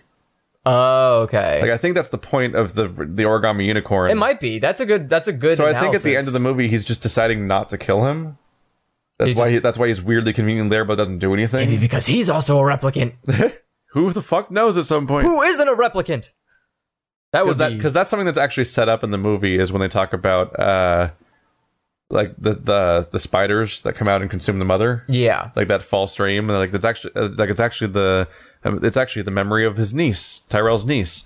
Uh, so that that sets up the idea of like, oh, what's this weird unicorn thing? And then like the other person knows about the unicorn without him telling anyone. That s- sets up So- the idea that it's a false memory. So did you did you know that the girl was the real child before the reveal? Uh, did I know that Dream Person was the real one? Yeah. Uh, I didn't really think about it at the time, but it was a it was sort of a clever reveal, realizing why she was crying when the memory was displayed. That's what gave it away for me. So you you picked up on it immediately. I picked up on it immediately because when she was crying, I said like, It's like the moment that's- the moment they replayed, it, I was like, I probably should have picked up on that. Was I- what I thought. when, in that I- when moment. she was watching it and she cried, I was like, "That's not a sad, it's not a sad memory. Why are you crying?" And I thought, I, thought to myself, I and I think was my like, first thought was that she cried because of the genuineness of it versus being uh, like essentially a crafted painting. "That's what I'm saying. It wasn't." But but, she was wasn't- crying because it was hers. Yeah, but that's what I was saying. Is like it, it didn't feel it. Even if it was a false why the- memory, that was- it didn't feel like a very. It didn't feel like a sad one. It felt like actually- this weird, That's actually scary something I one. wanted to bring up is that uh, that was the one flashback that was really good because it recontextualizes something in a meaningful way. Yeah, Like flashing back to the her crying and then saying the line that uh, like all of the best ones have the artist in them. yes. Like that was actually like oh shit that was- that was a that's good a good flashback. Yeah. but that movie has like twenty flashbacks that are pointless. yeah, To the point, But- especially with the Drax at the beginning of the movie, is all like, "Have you ever seen a real miracle Was with that your own Drax? eyes?" Yeah, that's Drax okay. from I, Guardians of the I- Galaxy. I knew it was, but I was like, I Yeah. don't know because he's not in makeup. It's why you don't rec- It's why you recognize him, but you're not used to recognizing him. Yes. it's because he's not really in His voice. I- he's in like no movies. I recognized his voce, so I was Yeah. like, "That sounds like Drax." And I looked at him, I was like, "I guess he looks like 'cause- Drax. He's kind of big." I th- well, it's because I but- think historically he's not an actor; he's a wrestler. yeah, he's a wrestler. But then he just showed up in Guardians, and now he's in this. And all of a sudden, I'm like, "That's Drax from Guardians." Eh, Hello. Technically, wrestling's acting. It is acting, but a Nah. different kind of acting. Different. It's very physical. He's acting. a surprisingly good actor. At this, he's, he's turning out. He's to be. good at doing roles that don't require him to be like anything beyond like strong and stoic, which is fine. Uh, I don't have a No, problem he's, with that. he's good at being weirdly emotional and vulnerable as this big muscle man. Which yeah, is like- but I- which is but- part of how Guardians Two works. But you know what I mean. Like he's not he's not like Chris Pratt level, where he's not like on that that part where he's gonna you know be ma- like cracking jokes like hey hey hey and like being the kind of the the popular poster boy. No, he's he- very he- good at being he- like he's a good side. at being the joke. yeah. He's he's good at like being a knowingly side. being the joke in a really good way. He doesn't tell jokes necessarily, But the uh but uh, but regardless, but, it's, like they they cut to him saying that like five times. yeah and it's like okay, I get it, I get it. Like I get it that like a replicant having a baby when they're not supposed to is a miracle, and I think we're going for like a Jesus thing a little bit here, but like you. You didn't get that when the guy Well- was saying like an angel can't walk into the Seriously, the- like five times in the movie, it cuts back to him saying that you haven't wis- witnessed a miracle, and I'm like, Yeah. okay, I, I I was here. This isn't like a TV series. Like, it's not like I'm not coming back next week for the next 40 minutes. I didn't like, miss this episode. Uh, I've been sitting here the whole time. You don't need to tell me over and over again about the miracle. so there, there's two hints that give it away that the girl is in fact not or i- is in fact the person. One of them is when she cries. The second one is when she says the line, "It's illegal to use real memories." The moment she said it's illegal to use real memories, I realized, oh, because they were hiding, and the only person that would that if they were hiding and they're Nexus eights, then the only way that they would do that would be what they did with Rachel, which is the fake memories. Because the fake memories are the best way to do it ever, and that would only exist back in a time before it was illegal, which is when the baby was born. So that's the only method they would have to like I like how but it didn't impact the story. Like I it didn't liked ruin how anything. for like I think a good like twenty minutes. I think I think they let you wallow in a very long time in the idea of Ryan Gosling being the baby without actually saying it. yes, Like they eventually, eventually, finally, the AI is like, "I told you you were special" and stuff like that. But like for a very long time, they're just putting the evidence forward and not ever actually saying what the evidence means. Yeah, they don't And acknowledge respect you anything. enough to understand it. yeah, Especially thinking in terms of like how how how old does Ryan Gosling look to you? Uh, maybe about I don't know like like thirty or something. You know, Yeah. like the time between the two movies, like might be about he might be about the same age as the duration of the two movies. he gap or was something. actually because he's the he's the boy.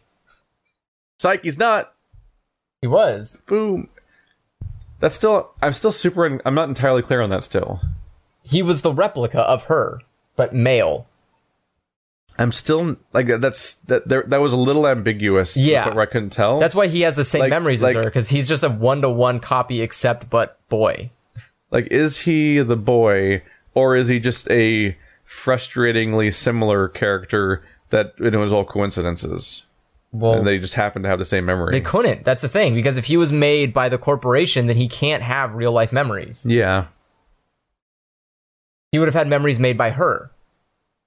So it, there- I think he's supposed to be the I think boy. there, I think there's still a possible read for the movie where you where you say that the boy never existed, and it was a dist- and it was like a, a red herring distraction to to throw off the scent of, of who they were. well, they and- said the boy was he- dead, yeah, or no, they said the girl was dead. Yeah, they said the girl was said dead. the girl was dead, and the boy the boy real, survived. And then they reversed that, and he could be the boy, or he could also just be somebody that was frustratingly similar and, and who's trying to find meaning in his life.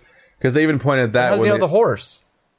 it, the that horse might have been in, in more circulation than the thought. Because like the because you have the issue where like her response, uh, the one eyed lady, which at the time before about like the fixation on eyes, that I never really expanded on was like the idea like the first movie had the eye creation guy as a main character that they interrogate at one point, and then the second movie has a guy a, per- a woman with one eye and a guy with no eyes, and so on and so forth. And uh, Yeah. a, a guy who dies with his eyes like turning into blood or something like that's uh, uh but his the uh, the the resistance leader's response is that we all wish we all wish it was us. It's like, oh, you thought it was you. You wish it was you. We all wish it was us. Like that seems to indicate that maybe he was just totally just in his desire to find meaning in his life. He was just sort of uh, projecting all of this onto him because it was convenient Huh. to think that he was this important person. Maybe I don't know because it's like you know, much like the it's whether or not ambiguous. resident. It, it's like the thing of like whether or not uh, Harrison Ford's a replicant in the first movie. Like Yeah. I think it's kind of intentionally it's- vague. it's one of those like you go home, ask yourself these questions, and then Yeah. you know maybe come back and watch it again, please. We need money. But anyway, we've been rambling for a while. um, We have been rambling Probably for a- about time to the- close it out. You think? So yeah, so Closing thoughts. my closing thought is I think I think uh, Blade Runner is worth watching. I think both movies are worth watching, giving a, giving it a, a But I think the Blade Runner first movie might be more worth rewatching. yes. But I think you might. Uh, I think it'd be more entertaining to watch Blade Runner or Blade Runner the original multiple times versus Blade Runner twenty forty nine probably is or twenty forty five is probably better on like probably point five or like one point five maybe two times speed would probably be a little bit more fun. Uh, or if you can find someone who might chop it down to the bits that are important, like all the AI portions cut out and all the like, I don't really care about this love story between the AI stuff like that. That was all kind of like filler to me. I don't care about the. Part of me almost wonders, like, what would happen if like Blade Runner was re-edited by like David Fincher or something. like what like what different direction the same footage would go in. I mean, it's beautifully shot. That's beautifully the point. shot. It's, just that it's too psyched about Also- how beautifully shot it is. Also, I fucking the only the only thing I fucking hate too is I hate the uh the only thing I hate about Blade Runner Blade uh, Blade Runner One. God damn it! The only thing I hate about Blade Runner One is a scene where they're playing the piano, and the fucking game and movie soundtrack is louder than the piano, and I can't hear the song that she's playing on the piano. And I was like, come on, just lower the damn soundtrack music. I think in the edit, yeah, like I think I, The rem- final I think cut I fixes remember. I think I remember something weird happening. I think it was in the first Blade Runner, yeah, where somebody starts playing a piano. She does. but they Rachel's only- playing but the they only piano. start playing the piano for like three seconds. Yes. and then immediately cuts away to different audio. I'm like, why was that? ch- What was that choice It's the made? for? soundtrack because in the it lowers it Yeah. when she starts playing it. You can still kind of hear that soundtrack, but then she goes like dun then it dun gets dun really dun, loud and then it's like again. bum bum bum bum. And, but she's still playing the piano, and I was like, uh, did you fuck up? And they Yeah, had that to was in the cover it? final cut too. Was it Where- in the final yeah, cut? where they go over it. I watched the final cut. Oh, I didn't. Yeah, I watched. I I, watched the regular. went out and grabbed. I went to Dimple Records, got uh, for five dollars the final cut because they just they just had new ones, and I'm like, yeah, sure. Hard the fucking torrent to do. I just watched it, and uh, yeah, even in the final cut, it's weird. Like she's playing, and then the music cuts her off, and I'm like, Why did that? I hate that. I don't. it's a weird choice to have like a That's the only thing that upset a me. scene where someone's going to play the piano in the background of a scene, and then yeah. cut it off with the other soundtrack. I'm like, especially because like the beginning of the second one had played the importance of the piano because he had the, the piano was in that guy's house it was the one key that harrison ford was typing on in blade runner it's that key now that we're talking about the piano, I'm a little disappointed again about the uh, baby socks the blue milk. oh It's just the uh, she's like baby sock well, I mean, like I mean the piano as blue milk, Yeah, I and know. the boiling water as blue milk. there was like, two pianos actually I'm, two blue uh, notes because there was the one in that yeah. guy's house and one in the uh, casino and the ca- one in There's part of casino me had the, that's- the music on it I'm not overly fond of this trend where a sci-fi universe gets a sequel made by somebody else that didn't work on the original series and then they like do this weird like sort of like nerd culture like unit like cinematic universe equivalent of like virtue signaling almost Yeah. of like see it's like the original It's check a- out sabak And, like this our movie has sabak in it is it real star wars yet like it, it is weird to see like oh look boiling water oh look pianos it's again because it's- people are really dumb oh look noodles Um, again look noodles again like there's a there's a Oh, look, boobs again. That was in the first one, right? I, I mean, boobs are the signify. The, they are the blue milk that tells me this is the Blade Runner movie. Oh. we didn't talk about the one if if the if the biggest thing that bothered me about the entire new movie was the, The wall? pacing and the wall, wall. I, I think my favorites Uh, are the, the sec- quiet ones. the second most annoying yeah oh the ones that sound like weird guttural sounds No, the ones where you're sitting there and Ryan Gosling's looking out and then just, and you're like, okay, okay, I'm sorry, I'm a paying loud attention. theater. I'm here. but we didn't mention product placement Keith, did you Sony understand? and Atari and Sony and Pan Am, Pan America. Okay, well now you're getting confused. So Atari's in the first one. Uh, Sony No, is in the second one. Atar- Atari was in this one. Atari's in the second one. Yeah. I didn't see Atari There's, in the a, second there's one. a part of the movie where Atari is on the entire screen. Is it? I saw Atari in the The first fir- one. The first, which I thought was a joke because I was like, "Ooh, you probably first- should have put a dead company in your sci-fi." no, movie. Atari is still around because someone buys the company every, But every they time. it don't dies. have signs. every every time they die, somebody buys the name again.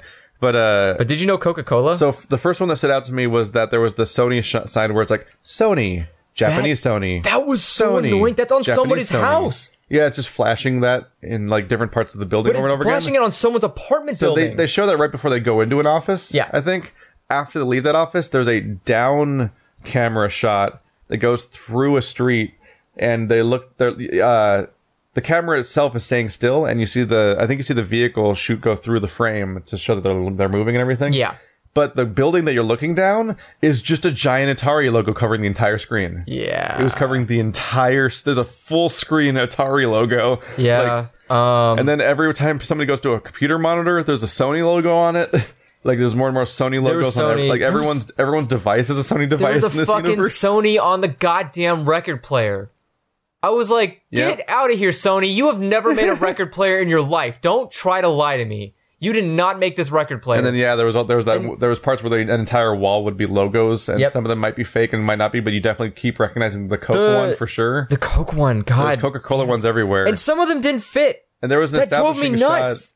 Did you Somewhat- notice that? around the time the first around the time the first uh around the time the first Sony Atari stuff started showing up, there was a scene of a vehicle like a boat in a dark it was a dark shot of an establishing shot and there was a boat going across the bottom of the screen and on the top of it was a giant glowing Pan America sign. Yeah. Pan Am. Yeah, it was Pan Am. That's Yeah. right. There was a lot of product There's a placement in lot this of movie. product It's- placement. it is very much a modern Sony movie and Sony I don't. is both heavy on product placement and heavy on like blatant product Do placement. they have problems? I don't know, but we've you, got- you uh, see the name Sony a lot. But do they have, and you like- hear it spoken aloud? Do they have like money problems? Like, do they really need money to make this movie work? Because that's a I don't lot know. of ads. It's a lot of advertising. The first Blade Runner pissed me off the most though, because they have like the New York style buildings where they're trying to like make you feel like it's New York. They have the big old Yeah. billboards. They have fucking Coke ads running. On, in the first Blade Runner, they have Coke ads. Yeah. The Coke ads don't fit in the screen that they chose to put the Coke ad in. It cuts off the Coca Cola logo. It just says cola. But then you I can think see I- it's the Coca Cola logo because it says like have a Coke and then it says like Coca Cola. And I'm like, what the? It's a square fucking I think I image. managed to f- miss that. I wonder if it, if it was playing into the environment better than the second one did, where it was literally full screen advertisement. It was. It was trying to make it look like a billboard, but there was a scene where he walks into a building and like the building is at a weird angle, and right at that angle, it's a full billboard. And it says like "Try Coca Cola," and I was like, "I'm not going to." No, like Brought to you by Sony. It's yeah. Sony. advertisement sucks, Sony. but Sony. Sony does it best. God, that person lives in a house where that just says Sony over That's and what over I'm again. saying. It That's doesn't like- just flash the text on the screen backwards into their window. It says Sony out loud. It does. It speaks Sony. You know, what th- you- You Sony. know what's even more insulting is that Sony. Sony designed that. Sony specifically wanted people to know they were assholes enough to flash that sign on people's homes. I don't know if Sony is self-aware enough to know that they're the villain in that movie. They are the villain. they Like, made everything. Cyberpunk is about anti-establishment and anti-corporation. so advertising yourself heavily in that is making you look like the parts of the society that's bad that leads to like the sexual slavery and all the horrible things that happen in these movies and settings. Like you don't want to be product placement in a cyberpunk movie or game or whatever. Like the corporations are the villains in all of those movies. That's the point. what if they said like a? What if they said like a? Uh, they had a line that said like replicas are made to made to do off-world mining and slaves. Brought to you by Sony. like Sony bought, pays for the slaves to go out to the off-world With just colony. no self-awareness of what they're like how horrible it is. I, I feel like Sony would do it. Do it, Sony. Pay for slaves. That's the that's the last. That's the best part you could get. That's the best. That's the top tier. I just love the giant Atari logo. It's like these reduced property values of these apartments brought to you by Atari. and Sony. They have to charge you less for these rooms because it's just a constant spotlight pointing directly into it. I'm also I, I am also still I will still never be not concerned that there's just a giant naked woman eh, on an advertisement Yeah. standing at a bridge and she talks to people. I know how to make you happy, yeah, big she boy. tells people they're lonely. That's fucked up.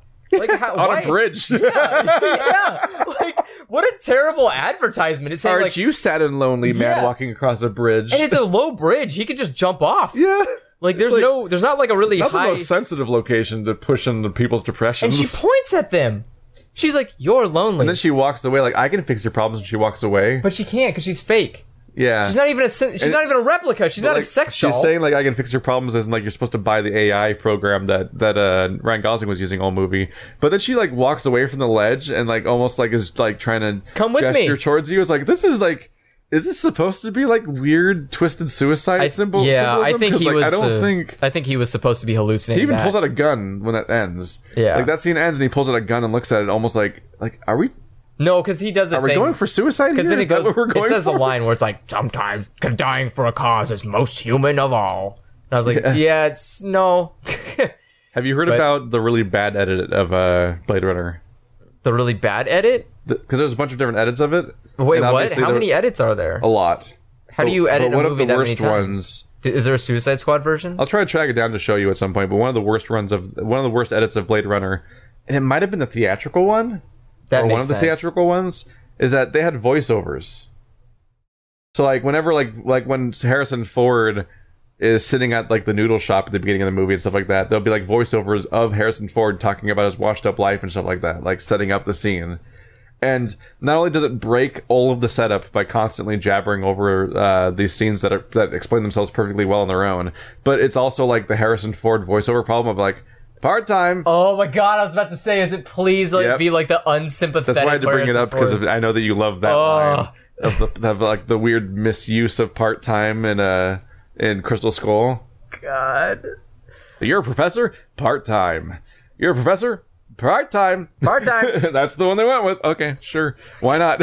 yeah, so it's like really badly performed, bored sounding Harrison That's Ford. Like fantastic. before he was famous for being sound, the bored, curmudgeonly piece of shit that That's doesn't want to be in the awesome. movies he's in. Just like, like- he was like that all the way back in Blade Runner when they made him do voiceovers for the entire movie. I would which watch- was Noticeably absent from the final cut. Definitely watch that. Just to, just to hear that, where he's just like, I was standing at the booth waiting for some noodles, part time. yeah. Like, oh, if he just doesn't care doing it, fantastic. Anyways, uh, I already explained how I feel. How do you yeah, feel so about final the movie? thoughts. Uh, I think the first Blade Runner is really neat generally, but its impact was lost for me a bit by being exposed to the genre too much uh, before really revisiting it at at an adult age where I'd remember it properly. So Keith hates Blade Runner. So like it was You could be angry at him. it was a cool looking movie, but like there's also it's still I'm so confused by Harrison Ford for the last third of the movie. But uh it's an it's a neat movie. It's just like I've delved deeper into the horrors of cyberpunk concepts more since then. Horrors. Well, part of it is that like there's cyberpunk video games now, They're, like full on cyberpunk You're talking about like CRPGs. Observer and stuff like that. or like uh like the Shadowrun games even like Um, Shadowruns, there's kinda a bunch like of cyberpunk fiction that goes way further and also because it doesn't have to appeal to a mass Soma. mass audience of stuff There's like a lot of 'em. it doesn't have to appeal to a mass movie going audience specifically Yeah. uh, it'll go way darker Yeah. with a lot of the stuff It'll make you uncomfortable. so like Observer, interestingly, was a movie like if, a game. Or if you guys haven't heard this, there's a game called Observer. It's on his channel, It's on check it out. Steam and stuff like that, or you can play it too. It's it's actually got Rutger Hauer in it. Rutger Hauer, the guy that plays the final. I almost said Cylon again. Uh, replicant at the end of uh, the first Blade Runner movie is the main character you play as for the entire game. is that who he is? Yeah. God, he sounds like shit now. Oh, he's old. He's an old man. He was in Hobo with a Shotgun. that was also Rutger Hauer. He's done some weird shit over the years. That's a little bit of a jump. There's a movie where he's a blind kung fu artist that beats up people in the 80s. That's not as odd. he's got some weird movies. Uh, but like that, that whole game is exploring dark ass shit and a bunch of sci fi concepts. So watching all of Blade Runner for two hours and having like one sci fi concept processed basically is kind of Yeah. like tame. It feels very vanilla, but you also have to accept the audience it is made for, which are when- vanilla people who Yeah. don't experience like this kind of genre very often, if at all. I don't know the last time I saw. But what what redeems the first Blade Runner for me, w- it- like that, like it doesn't need to be redeemed for the fact that other people took it shit. But uh, like uh, the thing that sold me on it more was uh, one, the visual concreteness of its setting was really cool Yeah. to wallow in, like. Like this world where like the one of the people that changed the world is in this weird like run down like flooded ass piece of shit abandoned building and stuff like that yeah, like these kinds of things and then also the characters because it's a character it's actually like a relatively character driven movie yeah, that's, Uh, that's true. the second movie Second, kind of dwelled on like it, it, it treated both those things differently one the second movie did do some strange interesting things with sci-fi concepts and then it starts dealing with like this ai character and how do you deal with like becoming romantically interested in this weird ai character in a way that i think might be dealt with like by movies like sh- like uh like AI falling in love with AI. i'm thinking like like ex machina and uh like ex machina and her and stuff like that Uh-huh. It's like synthetic human falling in love with artificial intelligence. Yeah. So it's like a fake person falling in love with a Like a- even faker person. like a clone person. Well, she says that. falling in She- love with a she makes that- completely not real person. She makes the well, by comment. having sex with another clone person. yeah, but she makes that comment where she says because he's looking through the DNA yeah, and she's like, "Wow, you guys have three letters," and he's you, like, you guys have no, you got four letters. Come on, or you get know four, how many are in sorry. DNA. Sorry, I Like you have four, and I only have two. yeah, no, I have Ones and two zeros. Yeah, but the new sci-fi concepts dealt with in the new movie felt extraneous as opposed to part of the plot. yes, Because while the while the sci-fi concepts in the first movie were kind of rote by now by modern standards, which is not fair but true, uh, the new movie had more interesting things to dwell, delve into, but they were irrelevant to the main story, and they'd get discarded before long. yeah, Like the entire plot line of like I have a girl that's like my love interest character, like all of that is excuses to explore sci-fi concepts, but then she just gets killed, and that doesn't actually affect the story in any way it doesn't. because she doesn't actually. She's weirdly like a weird B story somebody just Wait, thought up or Did something. you see that scene? I don't remember what point you arrived back in. What Where time? she, where she gets stomped? yeah, Yeah, I You- w- I so was- you saw that. What was what did, scene did you walk? Did you? Oh, I think you showed up. Did you show up right when Harrison Ford tried locking Ryan Gosling out? I think I missed that I, I literally just came in and there was like a vehicle's coming in through the wall to, Okay. to arrest Harrison Ford and beat up Before Ryan that Gosling scene, basically. before that scene, he runs down the stairs. Harrison Ford runs down the stairs to get to his car to just ditch Ryan Gosling because he brought bad guys, and he c- closes the door, locks it, runs, and Ryan Gosling just hulks through the wall. He just runs through the wall. I guess that was the minute I missed. I was like, "Wha- "Wait, are we going to explain that?" And he- nope, he just runs through It's the somewhat wall. established by the way that uh, Drax is like beat him against the wall until, until and he breaks the wall with Ryan Gosling yeah, and he still doesn't. but it was and- just and so he's still funny fine. that it just he just does By it the way, without. Ryan Gosling spends the entire movie with half his face bloody, and they keep cleaning it up, and then it keeps happening again. yeah, he like every scene, he has a one s- one side of it. He's like Harvey Dent. He he's bled more than like anybody in that spend- franchise. he spends half the movie looking like Harvey Dent, and it happens, and they keep cleaning it up, and then it happens again Yeah. over and over again. It's like It's always the that's- same side, too. It's really interesting how it keeps That's happening. the weird part. So the second movie has more interesting sci-fi concepts to delve into for for modern audiences, but they're like extraneous and strapped on. Yeah. But unfortunately, I feel like the characters are more flat and underdeveloped in the second one, partly because it gives you so much airtime to like cin- cinematic shots and stuff like that. yeah, it doesn't give me as much time with characters. It gives me a lot more time with Ryan Gosling contemplating, which is supposed to be my time to contemplate to a degree, I think, a- as well. I think I'm supposed to also be trying to figure out the mystery of what's going on here, but it's too long. I don't need that much time. like when I look through the sheer cast of characters and I think about which ones get developed the most, it's mostly just Ryan Gosling. Uh, I don't know. I think the chief is kind of at least like the second most laid out. And she dies pretty early too. She well, she doesn't die. In, yeah, she well she dies when Harrison Ford shows up. She was a neat character, but she's in like three Um, scenes. She is f- no, she was in several scenes. Uh, she's like it, the first person you talk to in the movie besides Ryan Gosling. Uh, she like he talks to her and uh, a couple of other stuff because she like she makes jokes to him. She has personality where he go, she looks at him and is like you fucked up. What happened? And he's like and she's like I'm not paying for that. And it's like, oh, To contrast the first two mov- the two movies, the first movie ends with somebody giving a speech about his own death as he fades away, oh, yeah, and the and the second movie ends with somebody trying to choke somebody else to death because their ideolo- they think their ideology is right and your ideology is wrong, yeah. and then one of them wins. Well, it it still both like, ends. huh. It still both ends with one person just kind of sitting there slowly dying. Yeah, but Uh. that's not the climax of like the struggle though. No, Whereas they where the first one it is, the second one it's like Mm. Yeah. the epilogue. it it yeah, it's weird that it happened. I I almost thought it was gonna happen before they left. Like I thought it was gonna be He's like just gonna- a. I th- like I thought he was gonna get swept away in the water and just be gone. I thought I thought Harrison was gonna pull him out of the water and like he's just gonna do that thing where he's Jack. where where he tell no no. Uh, God, the, I thought he was gonna do that. Thing. God damn it! That reminds me of the voice that Harrison does in the first Blade Runner when he talks to Snake Girl. oh god. Yeah, but anyways, I thought he Yeah. was. I thought I thought Harrison was gonna pull him out. surprised what people will do to just get, look at the changing lady. Yeah, and we'd surprised what people do. And again, I'm looking on changing lady. And then he ch- looks at a changing lady. It's a cross of him doing a voice and also voice recordings just sounding different in the eighties Yes, movies. he's using like a weirder mic, like a weirder boom microphone because it's like a shittier quality than what we have now. But uh, he's also doing a weird voice that definitely doesn't sound like his voice. And then he just does more rapey things, like just stare at a naked woman as she's like he already barged in on her, and then he's standing there. as Enter a she changing changes. room on false pretenses and Yes. then force someone to kiss you. And like this is a weird movie for Harrison Ford. But so, Like- what do you think? I'm just saying that the, the second one is less. It feels less character driven, aside from just Ryan Gosling. Like that, because of the like the running time is I feel misspent. Yeah, And so Okay. I find it less immediately compelling than the first one.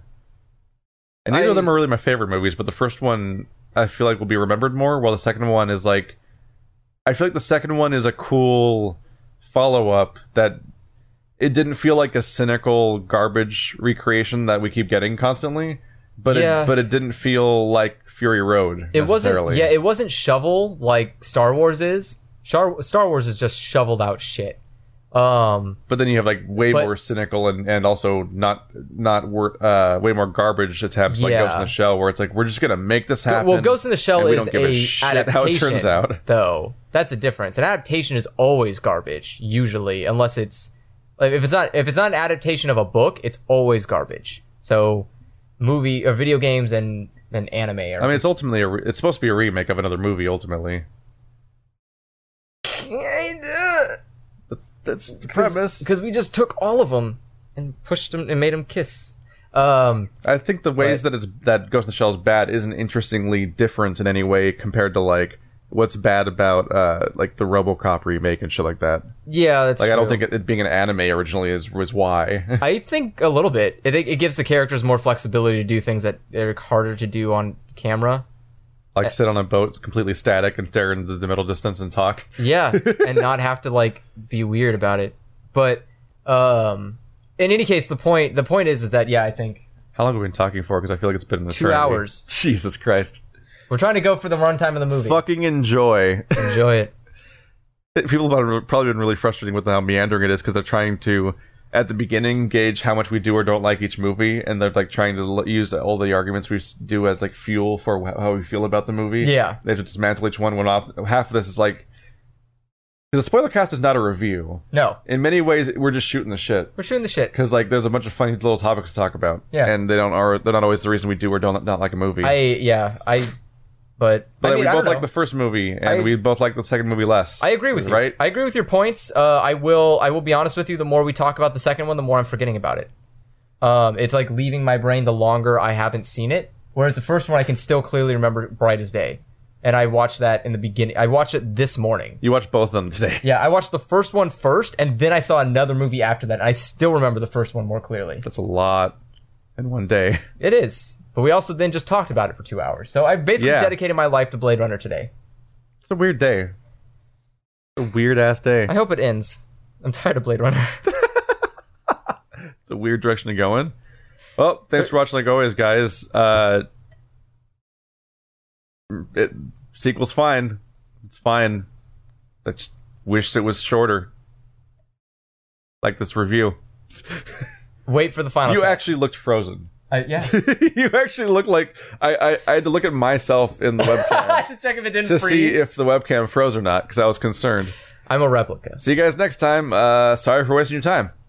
Yeah, sorry that we both just have a, a mild feeling about the movie. Uh, you guys have been waiting for us to review something we don't hate. And it happened.